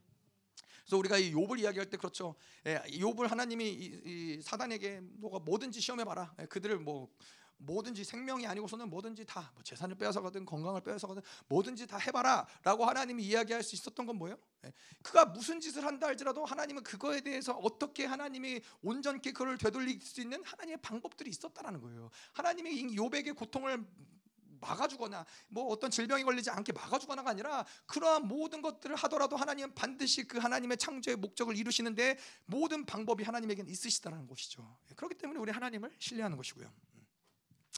음. 자, 그래서 이 창조의 계획, 창조의 목적 이거는 변화되지 않는다. 근데 그것이 무엇이에요? 안식이라는 것이죠. 예. 자, 그래서 4장 4절에 계속 볼게요. 제7일에 관하여는 어딘가에 이렇게 일렀으되 하나님은 제7일에 그의 모든 일을 쉬었다 했으며. 자, 이제 이뭘 얘기하는 거예요? 창조의 안식에 대해서 이야기하는 거예요. 음. 자, 창조의 본질적인 목적 그것이 바로 어, 안식이다라고 이야기할 때 그 증거가 무엇이냐를 히브리 기자가 이야기하는 거예요. 자, 이 4절에 나왔듯이 어, 하나님이 7일 동안의 모든 만물 어, 6일 동안 모든 만물들을 창조하시고 제 7일에는 하나님이 그 모든 일을 쉬셨다라는 거예요. 음. 자, 거기가 그 말이 바로 안식을 이야기하는 것이죠. 자, 안식을 이야기하는데 어, 하나님이 모든 만물을 창조하시고 제 7일에 쉬셨어요. 자, 7일째는 일요일이니까 일요일 날은 회사 안 가고 쉬고 예, 월요일부터 다시 일하잖아요. 우리는 자 하나님이 안식하셨다라고 그러면 하나님은 다시 8일째 됐을 때 다시 하나님이 또 뭔가 일하시기 시작하셨어요? 하셨어요? 아니에요. 하나님의 모든 창조의 역사, 하나님의 모든 인류를 향한 모든 어떤 이 창조하시고 모든 만물을 운행하게 하시는 역사는 이 7일 동안의 모든 것들을 하나님이 다 끝내셨다는 거예요. 그리고 모든 것들을 끝내시고 이제는 그 만물이 어떠한 원리 가운데서 이것들이 돌아가는 거예요. 하나님이 창조하시고 쉬신 그 안식의 원리 가운데서 돌아간다는 걸 이야기하는 거예요. 음. 그러니까 자 하나님이 그래서 이 뭐 옛날에도 그렇고 그 디이즘이라고 해서 예전에 사람들은 그런 어, 생각을 하는 사람도 있었어요. 모든 만물이 자연적으로 이렇게 돌아가는 것들을 보니까는 아 하나님이 창조해 놓고 그 모든 것을 그냥 자연이 알아서 돌아가게끔 하나님은 그 내버려 두는구나. 자연의 원리로 모든 것들이 돌아가게 내버려 두시는구나. 이렇게 얘기하는 사람들이 있어요. 그것도 맞는 얘기예요? 아니에요. 그건 그렇지 않아요. 하나님은 히브리서 1장에도 이야기하지만은 모든 만물을 하나님의 말씀으로 붙잡고 계신다는 거예요. 하지만 그들이 말하는 맞는 거는 이 모든 하나님이 만드신 창조된 모든 피조물들은 그 안식의 원리 가운데서 지금도 여전히 하나님이 뭐 그런 것이죠. 음, 돼지 한 마리가 죽으면은 어떻게 해요? 하나님이 또 돼지 한 마리를 다시 창조하셔야 돼요? 아니요. 모든 것은 다 하나님의 안식의 원리 가운데 재창조의 역사 가운데서 이 모든 것들은 그 이 우주의 원리 가운데서 여전히 돌아가고 있다는 것이죠. 그것이 바로 하나님의 안식이 모든 만물을 안식의 원리로 창조하셨고 그 안식의 원리로 지금도 만물들이 돌아간다라고 돌아가는 것을 이야기한다는 것이죠. 자, 어, 그래서 이 세상은 스스로 열매 맺는 게 안식의 원리예요. 어, 여러분 그렇잖아요. 나무를 심으면은 뭐 물론 뭐 농부가 농사를 짓고 나무를 뭐 열매를 맺기 위해서 농사를 짓고 뭐 관리를 하고 뭐 케어를 해주지만은 어, 나무가 자라나고 자연스럽게 내버려 둬도 그건 어떻게 돼요? 자연스럽게 열매를 맺을 나무들은 열매를 맺는다라는 것이죠. 음. 뭘 얘기하는 거냐면은 하나님이 우리로 하여금 이 땅 가운데 살아가게 하시는 본질적인 모습도 인간도 하나님이 창조한 피조물이기 때문에 인간이라는 존재도 이 안식의 원리로 살아가게끔 만들어졌다라는 거예요. 아까도 이야기했지만은 이 세상에서 뭔가 내가 노력해서 열심히 일을 해서 어떤 성과를 내서 그 열매를 취하는 것이 인간의 본질적인 삶의 모습이 아니라는 거예요. 하나님이 모든 만물들을 안식의 원리로 돌아가게 하셨고 우리도 우리도 뭔가 내가 노력해서 내가 스스로 뭔가를 만들어야지 세상이 돌아갈 거라고 생각하는데 어, 그런가요? 음, 그런 착각을 하는 경우들이 있죠. 어, 뭐 예를 들어서 뭐 제가 그런 생각을 한 적은 아니었지만은 열방 교회에서 제가 이제 있으면서 아, 내가 열방 교회 나오면 이제 열방 교회 돌아가지 않을 거야. 어, 뭐 그런 착각을 할 수 있겠죠. 아니면은 뭐 제가 충성되게 어떤 회사에서 열심히 일을 했는데 아, 이 회사 내가 이렇게 열심히 했으니까 돌아갔지. 내가 없으면은 이 회사는 이제 끝났어 라고 생각하지만은 내가 빠져도 예, 여전히 잘 돌아간다는 거예요. 내가 없어져도 이 세상에 이 세상의 만물들이 내가 죽는다고 해도 이 세상의 만물의 모든 것들이 다 운행이 멈춰져요?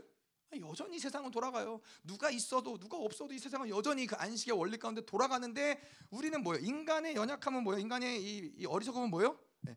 마치 내가 열심히 살아야 돌아가는 것처럼 인생을 살아간단 말이에요.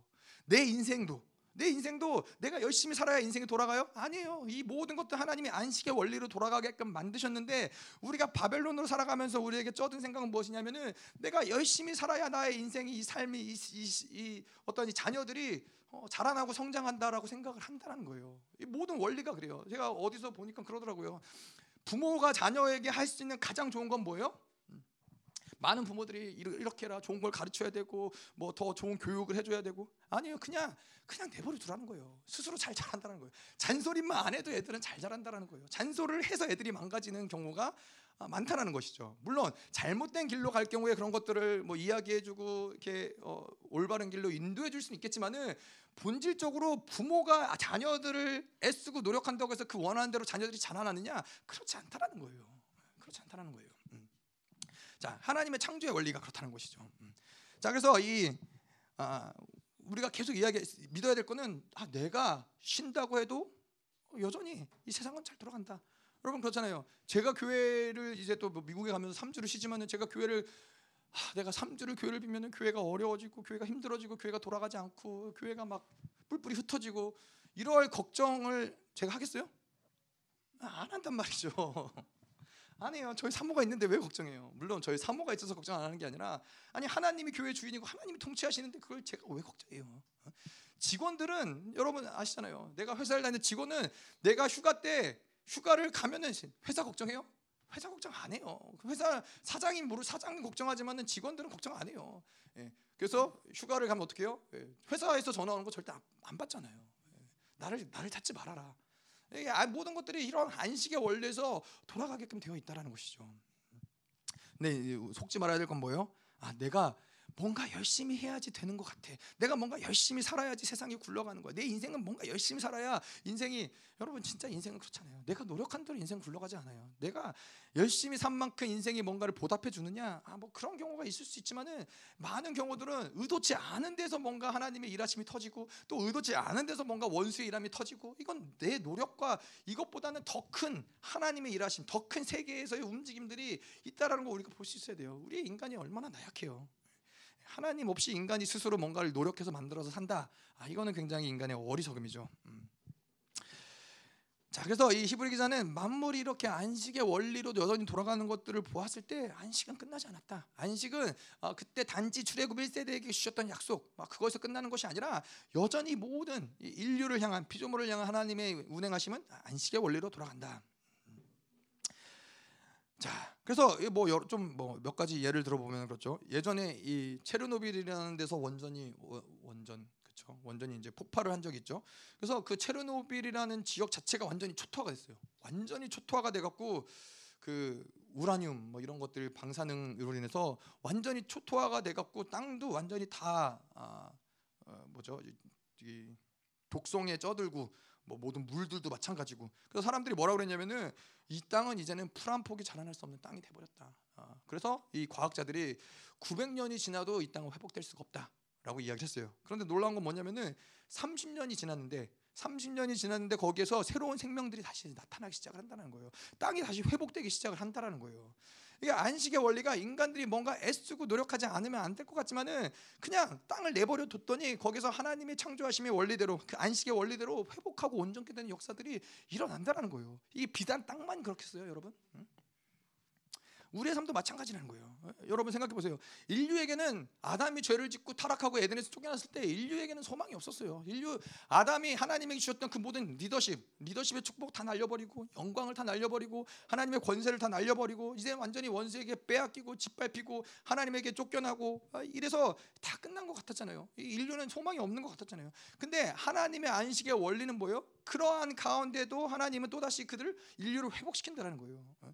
어? 고집스럽게 또 다시 모든 것들을 또 회복시키시고 또 회복시키신다는 거예요. 그래서 그것으로 인해서 예수님이 이 땅 가운데 오시기까지 하나님은 계속 그 안식의 원리대로 다시 모든 것들을 회복시키는 대로 나아간다는 것이죠. 자, 그런 측면에서 안식의 원리를 우리가 이야기하자면 안식의 원리는 뭐예요? 온전치 못한 것을 온전케 만드시는 것이 하나님의 안식의 원리예요. 하나님의 선하심도 그렇죠. 온전하지 못한 걸 하나님은 보실 수 없는 분이세요. 온전하지 않은 것들을 하나님이 그냥 방치하시는 분이 아니라는 거예요. 근데 이 안식의 원리는 하나가 죽어지면 하나가 회복되는 거예요? 아니에요. 하나가 죽어지면은 하나의 미랄이 땅에 떨어지면은 그 미랄은 30배, 60배, 100배 열매를 맺게 하는 것이 바로 안식의 원리라는 것이죠. 음. 자, 그래서 우리가 우리도 계속 뭐 우리가 신뢰해야 될 건 그런 거예요. 아, 내가 뭔가 어, 넘어지고 쓰러지고 절망하고 좌절하면은 하, 내가 또 힘을 내서 일어나고 뭔가 열심히 해봐야지.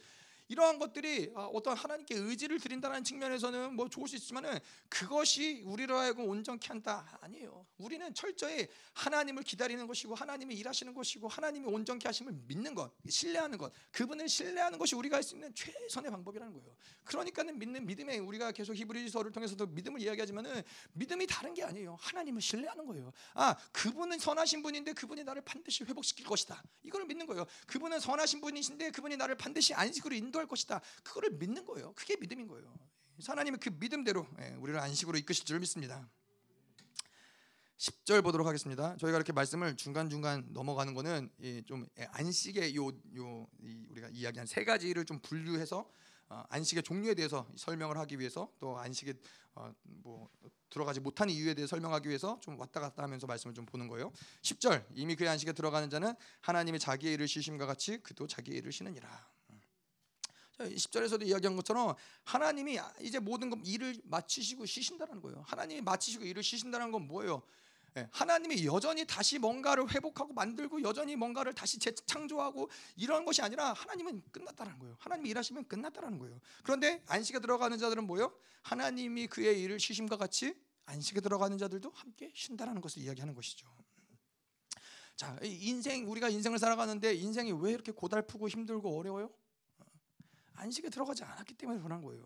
안식에 들어가지 않고 여전히 우리가 세상에 사는 원리대로 살아가려고 하니까 예, 여러분 생각해 보세요. 이 이스라엘 백성들이 출애굽할 때 노예로 살아가는 모습은 그들이 열심히 해서 이 주인이 그 애굽 왕이 바로가 시키는 대로 열심히 하면은 아, 그래 오늘 노역이 끝났으니까 내가 열심히 했으니까는 이제는 안식이다 쉼이다라고 생각하지만은 열심히 노력해서 그 목적을 성취하면 뭐요? 그 다음에는 더 큰 게 기다리는 거예요. 더 큰 노역이 더 많은 일들이 여전히 기다린다라는 거예요. 그래서 노예의 삶을 안식에 들어가지 못한 자유하지 못한 노예로서 살아가는 인생은 계속 고달플 수밖에 없어요. 계속 또 다른 노역이 기다릴 수밖에 없다라는 것이죠. 자, 그래서 우리도 이러한 것들, 출애굽 백성들이 광야 가운데 힘들었던 건 뭐냐면은 사실 그들이 아무 생각이 없었으면은 아주 좋았을 건데. 그냥 하나님이 가라 그러면 가고 멈추라 그러면 멈추고 있으라 그러면 있고 먹으라 그러면 먹고 먹지 말라 그러면 먹지 말고 그랬으면 좋았을 텐데 이스라엘 백성들이 그 이 노역을 하면서 몸에 배웠던 그 습관들 예, 뭔가 내가 해야지만 직성이 풀리는 그러한 습성들이 이스라엘 백성들에게 종으로서 살았던 습성들이 남아있기 때문에 광야의 시간들이 힘들었던 거예요. 광야에서는 내가 할 수 있는 게 아무것도 없어요. 내가 노력해서 뭐 농사를 지을 수 있겠어요? 내가 만들어서 뭐 집을 지을 수 있겠어요? 내가 노력해서 뭐 어, 가야 될 길을 빨리 갈 수 있겠어요? 아무것도 내 힘으로 할 수 있는 게 아무것도 없다라는 거예요. 그런데 이스라엘 백성들은 뭐예요? 여전히 이 종사를 하면서 몸에 배웠던 내가 열심히 뭔가를 해서 뭔가를 성취해야 된다라는 고고이 생각이 광야의 삶을 힘들고 어렵고 지치게 만들었다는 것이죠. 음. 자 무슨 일이든 그래요. 내가 뭔가를 노력해서 하려 고 그러면은 힘들어요. 금방 탈진이 되는 거예요. 무엇이든지 쉼의 단계, 안식의 단계에 들어가야지만 예, 그것이 더 이상 힘들이지 않고 어, 이런 것들이 가능해지는 시간이 온다는 것이죠. 뭐 그렇잖아요. 뭐, 뭐 뭐든 그렇잖아요. 제가 수영을 좀 배우지만 배웠지만은 수영을 배울 때도 내가 열심히 빨리 수영을 하려고 몸에 온 몸에 힘을 잔뜩 주고서는 수영을 열심히 하면은 앞으로 잘 나갈까요? 앞으로 잘 나갈 수 있지만은 예, 얼마 못 가요. 금방 지쳐요. 금방 지쳐요. 그래서 수영을 할 때 중요한 거는 몸에 힘을 자꾸 빼야 돼요. 힘을 주면 안 돼요. 빨리 나가려고 애쓰는 거는 힘을 준다고 해서 빨리 나가는 것이 아니라 자꾸 힘을 빼고 몸을 물에 맡기고 예, 자꾸 몸의 물의 흐름과 같이 예, 그렇게 해야지 수영이 금방 느는 것이죠. 예, 마찬가지인 것이죠. 하나님과 살아가는 것도 자꾸 내가 뭔가 온 몸에 힘을 주고 뭔가를 달려가려고 하면은 점점 지치고 힘들어갈 수밖에 없다라는 것이죠. 음. 그래서 이 히브리 기자가 이야기하는 것처럼 아, 이렇게 하나님이 쉬심같이 너희도 쉬어라. 예수님 뭐라 그러세요? 수고하고 무거운 짐진 자들아 다 내게로 와서 쉬어라. 쉬는 거예요. 에너지를 투여하지 않고 살아가는 것이 안식의 원리라는 거예요. 내 에너지를 막 끌어내서 뭔가를 살아가는 것이 아, 이게 하나님과 살아가는 방식이 아니라는 것이죠. 음. 자, 그래서 우리가 안식을 또 어떻게 표현할 수 있어요? 안식은 이 구름 위에 떠서 햇빛을 보면서 살아가는 거예요. 따뜻한 햇볕을 바라보며 사는 거예요. 구름 아래에 있으니 안식에 들어가지 못하고 구름 아래에 있으니까 어때요? 뭐비 오면은 비에 쫄딱 맞아야 되고 눈 오면 눈을 맞아야 되고 예, 우박이 떨어지면 우박을 맞아야 되고 이, 뭐 우리나라의 우박이 보통 그렇게 크지 않지만은 아프리카, 아프리카에 가 보니까는 우박이 떨어지는데 정말 이 주먹만한 우박이 하늘에서 떨어지더라고요. 밖에 있다가 맞으면 정말 죽겠더라고요. 이걸 네 구름 밑에 살면은 이 인생이 그럴 수밖에 없다라는 거예요. 구름 밑에 살면은 모든 일어나는 인생의 사건들, 만나는 사람들, 에 내가 어떤 하는 많은 것들 이러한 것들이 다 계속해서 이런 것들로 시달리고 고날 고달프고 어렵고 고난 있고 환란이 있을 수밖에 없다는 거예요. 이러한 모든 것들을 다 초월하고 어떻게 해요? 구름 위로 가야지 그 다음에 안식의 삶을 아, 살수 있다는 것이죠. 음. 자, 4장 5절 또 다시 거기에서 그들이 내 안식에 들어오지 못하리라 했으니 아까도 이야기한 대로 마찬가지로 이 두 가지의 약속이 존재한다는 거예요. 아, 하나님의 약속이 안식에 들어갈 약속이 여전히 유효하지만은 하지만 아, 그 하나님 맹세한 것처럼 안식에 들어가지 못하는 것도 여전히 유효하다. 그래서 히브리 공동체에게 너희들은 예수 그리스도를 바라봐야 된다. 왜 그러느냐? 바로 안식으로 우리 이끌 수 있는 자가 누구예요? 이스라엘 백성들을 출애굽을 통해서 약속의 땅으로 모세를 통해서 여호수아를 통해서 이끌었지만은 이제 영원한 안식으로 이제 이 땅 가운데 영원한 이 땅의 안식으로 우리를 이끄실 자가 예수 있기 때문에 예수를 바라봐야 된다라고 계속 히브리 기자는 이야기하는 것이죠. 음.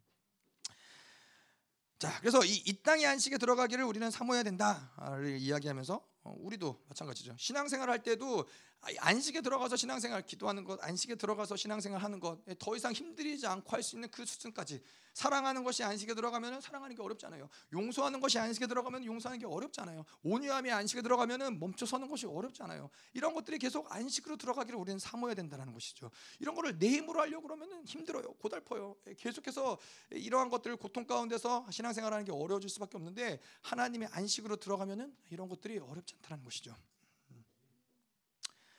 자, 그래서 이 안식에 들어가기 사모해야 되는 것은 하나님은 인생은 하나님이 우리를 노예로서 부르신 적이 없다라는 거예요. 우리를 노예로 부르시지 않았다는 건 뭐예요?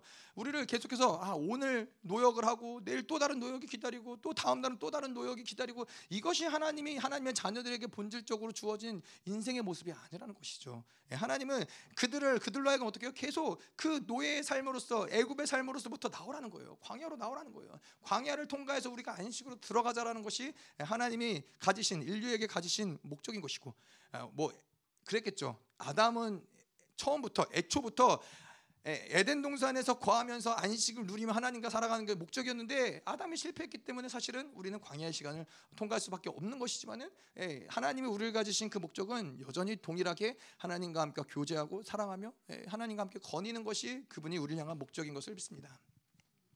자, 그래서 우리가 두 번째로 안식의 종류를 볼 텐데요. 두 번째 이 땅의 안식을 받다면은 두 번째로는 영원 안식이 있다라는 거예요. 두 가지 안식이 존재하는데 분명히 이 땅 믿는 자는 저 안식에 들어간다. 이 땅 가운데 안식에 들어갈 약속이 우리에게 있지만은 구절에는 아, 그런 안식할 때가 하나님의 백성에게 남아 있도다. 이거는 다른 안식을 이야기하고 있다라고 알 수 있는 게 어, 원어적으로 봤을 때 어, 다른 곳에서의 안식은 구절이 아닌 다른 곳에서의 안식은 sabbatismos라는 단어를 쓰고요. 근데 구절이라는 것은 Sabbath rest라는 단어를 써요. 이것은 어, 뭘 얘기하는 거냐면은 지금까지 이야기한 우리가 모든 안식들은 예, 그이 땅에서의 안식을 이야기했다면은 예, 구절에서 이야기하는 이 Sabbath rest는 안식 가운데 안식이다, 안식의 쉼이다라는 것을 이야기하는 거예요. 이거 무슨 얘기를 하는 거냐? 영원한 안식을 이야기하고 있다는 거예요. 우리가 이 땅에서의 안식, 하나님과 동행하며 하나님과 거닐며 안식을 누리는 것도 있지만 마치 에녹이 자녀를 낳고 하나님과 동행한 것처럼 하지만은 에녹이 이제는 그 모든 하나님이 부르셨을 때 자녀들을 그가 그 살았 이 땅에 살았던 것들을 뒤로하고 하나님과 함께 그 영원한 나라에서 하나님과 안식한 것처럼 우리에게도 어, 이런 동일한 영원한 안식이 존재하고 있다는 것이죠. 음. 자, 그래서 이 여호수아가 4장 어, 8절에 보면은 여호수아의 안식을 이야기하면서 영원한 안식을 이야기하는데 만일 여호수아가 그들에게 안식을 주었더라면 그 후에 다른 날을 말씀하지 아니하셨으리라. 뭐요? 이 여호수아에게 하나님이 안식을 주었어요. 그 땅에 들어갔단 말이죠. 여호수아와 출애굽 2세대는 땅의 안식, 이 땅 가운데 그 안식에 들어갔는데 그 안식에 들어간 것이 안식의 전부였다면은 더 이상 안식에 대한 이야기를 할 필요가 없었을 텐데 그 안식이 말고 다른 안식에 대해서 어, 이야기를 하는 것을 봤을 때 이 땅의 안식이 아닌 영원한 안식이 우리에게 있음을 이야기한다는 것이죠. 음. 자 그래서 여호수아가 이 통과한 그 안식 어, 약속의 땅에 들어간 그것은 결국에는 그것은 이 땅에서의 모형을 어, 이 영원한 안식에 대한 모형을 여호수아를 통해서 하나님이 어, 하나님의 자녀들에게 보여준다라는 것을 우리가 알 수 있는 것이죠. 7절에 오랜 후에 다윗의 글에 다시 어느 날을 정하여 오늘이라고 미리 이같이 일렀을 때 오늘 너희가 그의 음성을 듣거든 너의 마음을 완고하게 하지 말라. 음.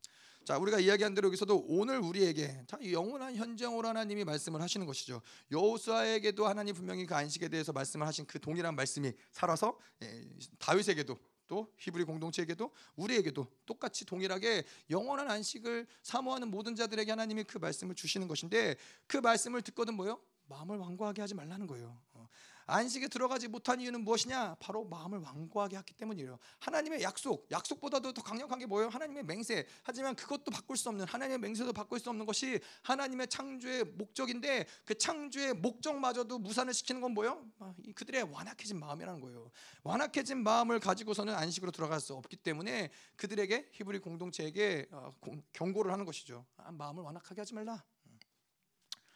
자, 그래서 이 영원한 안식을 이야기할 때는 영원한 안식은 하늘의 성소를 이야기하고 있어요. 하늘의 본향을 이야기하고 있어요. 자, 히브리서 11장에 아브라함이 바로 하늘의 본향을 본 자죠. 하나님의 그 성소를 본 것이죠. 어, 베드로전서 1장 1절에 보면은 예수 그리스도의 사도 베드로는 본도, 갈라디아, 갑바도기아, 아시아와 비두니아에 흩어진 나그네에게 뭘 얘기해요? 이 베드로서 1장 1절에 보면은 이 여러 하나님의 믿는 자들이 핍박 때문에 여러 곳으로 흩어졌단 말이죠. 그들은 나그네처럼 이 땅 가운데 살아갔지만은 그들이 나그네라고 이 베드로가 표현하는 것은 이 땅을 배회하고 이 땅에서 쫓겨나고 뭐 그래서 그들이 나그네라는 것이 이야기 아니라 이야기하는 것이 아니라 그들은 돌아갈 본향이 있기 때문에 이 땅에서는 어떠한 삶을 살아가든 어떠한 곳에 퍼져 있든 어떠한 모습의 형태로서 삶을 살아가든 그들은 나그네일 수밖에 없다라는 거예요. 왜냐하면 집은 집은 영원한 나라 하나님의 본향이 그들의 집이기 때문에 그들은 이 땅에서는 나그네 로서 살아갈 수밖에 없다는 것이죠. 음. 자, 그래서 이 마찬가지로 우리에게도 마찬가지로 바벨론이 우리의 집이냐? 아니에요. 그럴 수 없다는 거예요. 바벨론을 떠난 우리에게 나그네로서의 삶을 살아갈 수밖에 없는 것이고 나그네로서 살아가는 자들은 영원히 그렇게 배회하고 광야에서 배회하며 죽어지는 것이 나그네로서 우리의 삶을 살아가는 자들 향한 하나님의 목적이 아니라 하나님이 바벨론을 떠나서 광야에서 나그네로 살아가는 자들에게는 하나님의 본향을 보여주는데 그 본향이 우리가 가지고 있는 영원한 안식의 모습이라는 것이죠. 음. 자, 예, 문제는 뭐냐면은 이 본향을 하나님의 나라의 본향을 봐야 되는데 이 본향은 나그네가 되지 않고서는 본향이 보이지 않는다라는 데 문제가 있어요. 큰 성 바벨론을 떠나지 않고 그 바벨론의 성에 머물면서 본향을 볼 수 있느냐? 볼 수 없다라는 거예요. 그래서 이, 이 아브라함에게 하나님 본토 친척 아비 집을 떠나라. 본토 친척 아비 집을 떠나지 않고서는 본향을 볼 수가 없어요.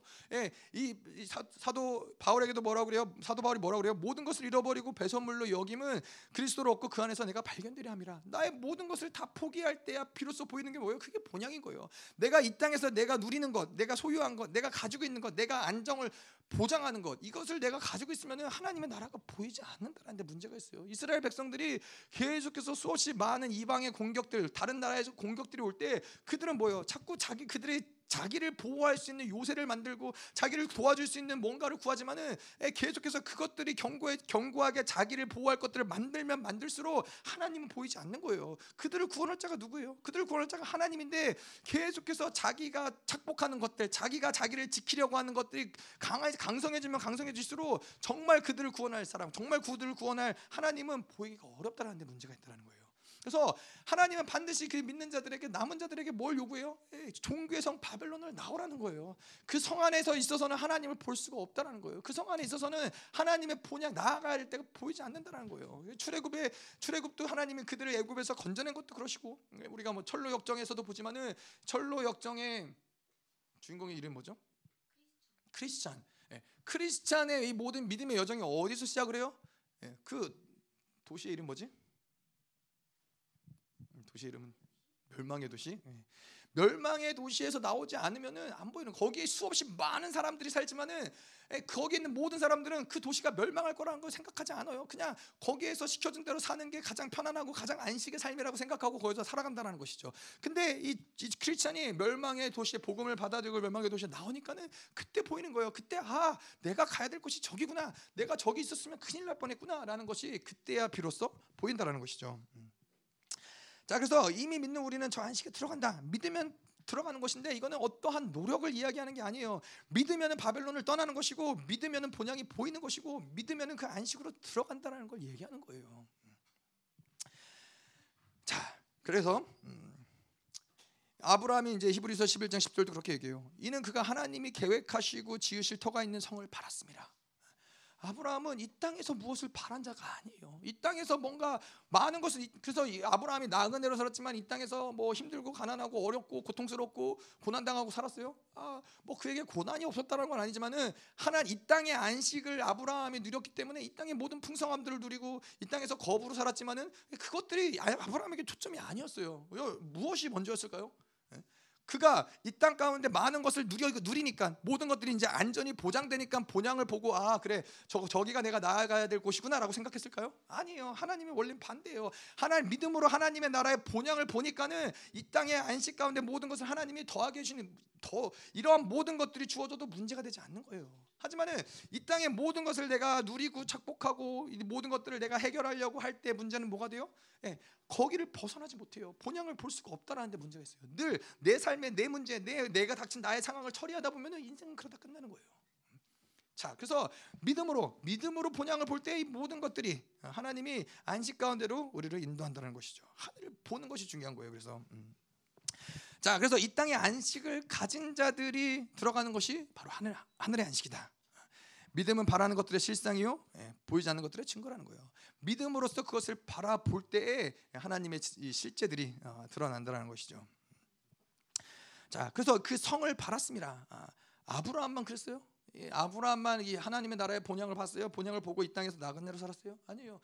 이삭도 어, 그 본향을 보았기 때문에 텐트에서 살았고 야곱도 예, 그 본향을 보았기 때문에 텐트에서 살았다는 거예요. 바울도 보았고 요한 사도도 보았고 예, 기라성 같은 많은 다른 이 신앙의 선배들이 다 그 모든 하늘을 보았기 때문에 그 인생을 그렇게 살았다는 거예요. 그들이 그 인생을 그렇게 살았기 때문에 하늘을 본 게 아니라 하늘을 보았기 때문에 그들이 그, 러한 인생을 살았다는 거예요. 그러한 고난을 당하고 그래서 이 예수님의 제자 많은 제자들이 이 땅 가운데서 복음을 전하다가 결국 어떻게 돼요? 다 순교를 하는 거예요. 근데 뭐에 그들이 그, 결국 그 순교를 하면서까지도 그 길을 가는 것이냐? 그 하늘을 보기 때문에 그 여전히 하나님의 그 본향을 보고 있기 때문에 그 길을 간다는 거예요. 그래서 뭐가 먼저예요? 하나님의 본향을 믿음으로 보는 게 먼저인 거예요. 이 땅에서 아무리 내가 뭔가를 열심히 노력해서 아 이렇게 성장을 해야 되겠구나가 아니라 그 영광을 봐야 되는 거예요. 그 본향을 봐야 되는 거예요. 계속 그 본향을 보고 나아갈 때 그 모든 뭐 우리의 인생의 문제들, 뭐 신앙의 연약함들 모든 것들을 하나님이 계속해서 뛰어넘게 하시고 돌파하게 하시고 성장하게 하신다는 것이죠. 자, 그래서 우리에게 중요한 건 하늘이 보이지 않으면 우리에게는 이제 문제가 심각한 것이죠. 하늘이 보이지 않고 하나님의 나라가 보이지 않고 그 본향이 보이지 않으면은 다시 우리의 모든 초점을 하늘로 다시 하나님께로 집중하는 것이 중요하다는 거예요. 그 그랬을 때 우리에게 그 다음부터는 별로 어려 사실 어려운 것이 없다는 것이죠. 자, 그래서 이 많은 믿음의 선진들이 하나님이 수단이 아니라 하나님이 목적이었던 아, 그러한 하나님 자체가 목적이기 때문에 그러한 삶을 그러한 인생의 모습들이 어떤 모습이었냐? 아브라함 같이 하나님의 목적이기 때문에 자기가 생명같이 여겼던 아들 이삭을 하나님께 드릴 수 있었던 거예요. 하나님의 명령에 순종할 수 있었던 거예요. 마찬가지로 바디메오가 거지요 맹인이었지만은 그의 생존을 보장해 주던 나는 거지이기 때문에 마땅히 이러한 이, 이, 동량을 받아낼 수 있고 동정을 받을 수 있고 그러한 이 자기를 보존해 주는 생존의 어떠한 이 겉옷을 벗어, 버릴 수 있는 이유가 뭐예요? 하나님 목적이기 때문에 예. 하나님 목적이 아니라 내가 내 생존이 목적인 목적이었다면 바디메오는 그 겉옷을 벗지 못했겠죠. 예. 하지만 바디메오는 예, 하나님의 본향을 본 자이고 하나님 목적이었기 때문에 그것을 벗어버리는 것이죠. 우리가 지난번에도 얘기했지만 이 향유 옥합을 깨뜨린 여인도 뭐예요? 자기의 생존을 보장해주는 그 향유 옥합이 여전히 어, 그것이 자기의 유일한 소망이었으면은 그것을 깨뜨리지 못했을 거예요. 근데 예수님을 보니까는 아 이제 그것이 내 소망이 아니라는 것을 믿음으로 보고 그것을 예수님의 발 앞에 깨뜨릴 수 있었다는 것이죠. 히브리서 11장에 계속 이러한 사람들이 나와요. 히브리서 믿음으로 노아는 아직 보이지 않는 일에 경고하심을 받아 경외함으로 방주를 준비하였고 믿음으로 모세는 장성하여 바로의 공주의 아들이라 칭함 받기를 거절하였고 믿음으로 이스라엘은 홍해를 육지같이 건넜으며 믿음으로 기생 나합은 정탐꾼을 평안히 영접하였고 여러분 뭐요? 믿음으로 보았기 때문에 그런 것들이 방주를 짓는 것도 이 세상의 눈으로 봤을 때 믿음이 아닌 다른 것으로 봤을 때는 다 미친 짓이에요. 예, 노아가 산 중턱에다가 방주를 짓는 걸 보고 이 세상 사람들이 와, 저 사람은 뭔가 성견 지명이 있구나, 뭔가 대단한 사람이구나라고 생각했겠어요. 아니에요, 그냥 미친 놈이에요. 아니 비도 안 오는데 쨍쨍한 더운 날에 무슨 산에다가 방주를 짓느냐? 모세는 모세는 어때요? 공주의 아들로서 태어나서 이 모든 특권과 권리와 세상의 모든 부유함을 누리고 평안함을 살 수 있었지만은 예, 믿음으로 본향을 보니까는 이걸 다 포기하는 거예요. 믿음으로 볼 때야만 비로소 보이는 거예요. 기생 라합은 기생 라합은 뭐요? 그, 그 당시에 여리고성 그 당시에 기생 라합은 그 나라를 자기가 속해 있는 민족을 배신한 배신한 사람이에요. 배신자예요, 배신자. 예. 그 기생 라합 때문에 거기가 다 쫄딱 망했다고 해도 과언이 아니에요. 근데 믿음으로 기생 라합이 보니까는 이 모든 것들이 아, 이 하나님의 뜻이 무엇인지가 보이는 거예요. 믿음으로 보지 않으면 보이지 않는다는 것이죠. 그래서 히브리서 11장에 계속 얘기하는 거예요. 믿음으로 어떤 이들은 더 좋은 부활을 얻고자 하여 심한 고문을 받되 구차히 풀려나기를 원치 않았으며 예, 여러분 그렇잖아요. 더 좋은 부활이 지금 눈앞에 있는데 내가 지금 이, 이, 고문을 받는 것을 인해서 그것을 포기할 수 있겠어요? 포기할 수 없다라는 거예요. 보이기 때문에 눈에 보이는데 믿음으로 어떤 이들은 죽임을 당하고 양과 염소의 가죽을 입고 유리하여 궁핍과 환란과 학대를 받았고 믿음으로 어떤 이들은 그들이 광야의 산과 동굴과 토굴에 유리하였느니라 이러한 사람은 세상이 감당하지 못하느니라. 그들이 이 땅의 소망에 이런 모든 소망을 벗어던지고 나그네로 살아갈 수 있었던 이유는 뭐예요? 그리스도를 위하여 받는 수모 어, 그 모든 것을 세상의 모든 보화보다 더 큰 재물로 여겼기 때문이라는 거예요. 이 땅에서 하늘의 본향 영원한 안식을 보고 있기 때문에 그렇다는 것이죠. 우리에게 중요한 것은 아, 뭐, 뭐 매일매일 삶 가운데서 우리가 신실하게 삶을 살아가고 매일매일 하나님께 충성되는 물론 이 모든 것들이 중요하지만은 이것이 먼저가 아니라 하나님의 영광을 봐야 된다는. 하나님의 나라의 본향을 봐야 된다는 거예요. 하나님의 믿음으로 그 영원한 안식을 본 자들은 그것을 보면은 이 땅에서 어떻게 살아야 될지는 설명하지 않아도 사라져요. 이 땅에서 어떻게 무엇을 포기해야 될지, 내가 무엇을 취해야 될지는 설명하지 않아도 취해진다는 거예요. 그런데 이게 반대로 되다 보면 골치가 아파지는 거예요. 예. 그래서 이 교회를 다니다 보면은 수없이 많아요. 이거는 해야 됩니까? 이건 말아야 됩니까? 이건 가야 됩니까? 이건 어떻게 해야 됩니까? 이 모든 질문들은 뭐예요? 예. 하나님의 나라의 본향을 보지 않았기 때문에 모든 것들이 여전히 혼란스럽고 여전히 내가 가야 될 길이 애매모호하다라는 거예요. 근데 본향을 본 자들은 이 땅에서 어떻게 살아야 될지, 이 땅에서 무엇이 옳은 것인지, 이 땅에서 우리가 마땅히 포기해야 될 것이 무엇인지가 확연하게 보일 수밖에 없다라는 것이죠. 자, 그래서 이러한 이 영원한 안식을 본 자들, 이러한 자들이 우리의 선진들이고, 이러한 자들이 우리의 모델들이고, 이러한 자들이 우리 우리의 교회이며, 이러한 자들이 우리를 안식으로 인도하는 발자취라는 거예요. 그래서 우리를 그들을 뭐라고 그래요? 그들을 나그네라고 부르고, 그들을 교회로 부르고, 그들을 성도라고 부르는 것이죠. 그것이 바로 우리의 이름인 것을 믿습니다. 우리가 바로 나그네이며 우리가 바로 성도이며 우리가 바로 교회라는 거예요.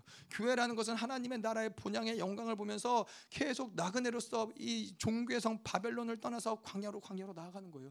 광야 가운데 뭐 하는 거예요? 광야 가운데 다른 게 아니에요. 나를 죽이고 하나님을 만나는 거예요.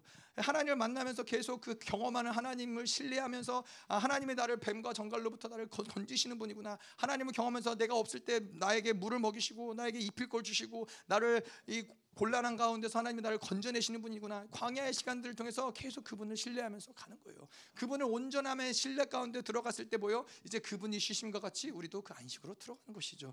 이 모든 것들이 다 하나님이 우리를 창조하신 그 창조의 목적대로 우리를 만들어 가신다는 것을 예, 믿기를 바랍니다. 아멘. 우리 함께 같이 기도하기 원하는데요.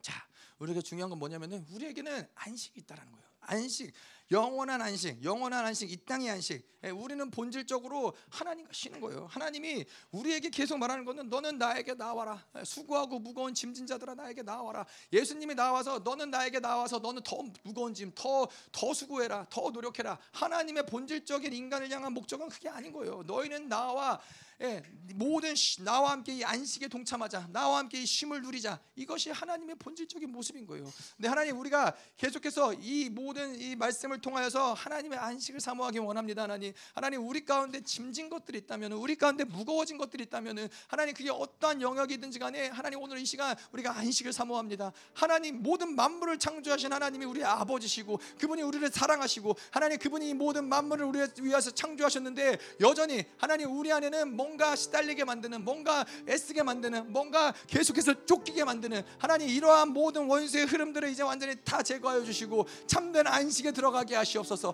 그분과 함께 안식에 누리게 하여 주시옵소서. 그분이 베푸시는 것들 너는 나에게 와라. 내가 너에게 가장 좋은 것을 주리라. 내가 너에게 가장 아름다운 것을 주리라. 내가 너에게 쉼을 주리라. 내가 너에게 평안을 주리라. 내가 너에게 안식을 주리라. 하나님 나는 그러한 여호와라. 하나님 우리가 당신을 오해하지 않게 하시옵소서. 하나님 뭔가 열심히 만들어 당신을 기쁘게 해드리 깨뜨리고 충족시켜야 되는 하나님 그러한 하나님으로 우리가 하나님 당신을 오해하지 않게 하여 주시옵소서. 하나님은 오늘도 우리에게 안식을 주기 원하시며 그분 오늘도 우리에게 평안을 주시기 원하시며 그분 오늘도 우리에게 힘을 주시기 원하시는 하나님을 보게 하여 주시옵소서. 더 하나님 우리 가운데 모든 무거워진 것들 하나님 모든 지친 것들을 다 내려놓기 원합니다 하나님. 안식으로 들어가게 하셔서. 하나님 우리를 안식으로 부르시는 그 하나님의 부르신 가운데로 나아가게 하시옵소서 하나님 하나님 오늘도 이 귀한 예물을 가지고 주님 앞에 나왔습니다. 하나님 이 귀한 예물이 드려지는 손길을 주님께서 축복하여 주시옵소서. 하나님 장, 당신의 안식의 원리대로 30배, 60배, 100배 하나님 흔들어서 복에 복을 주시되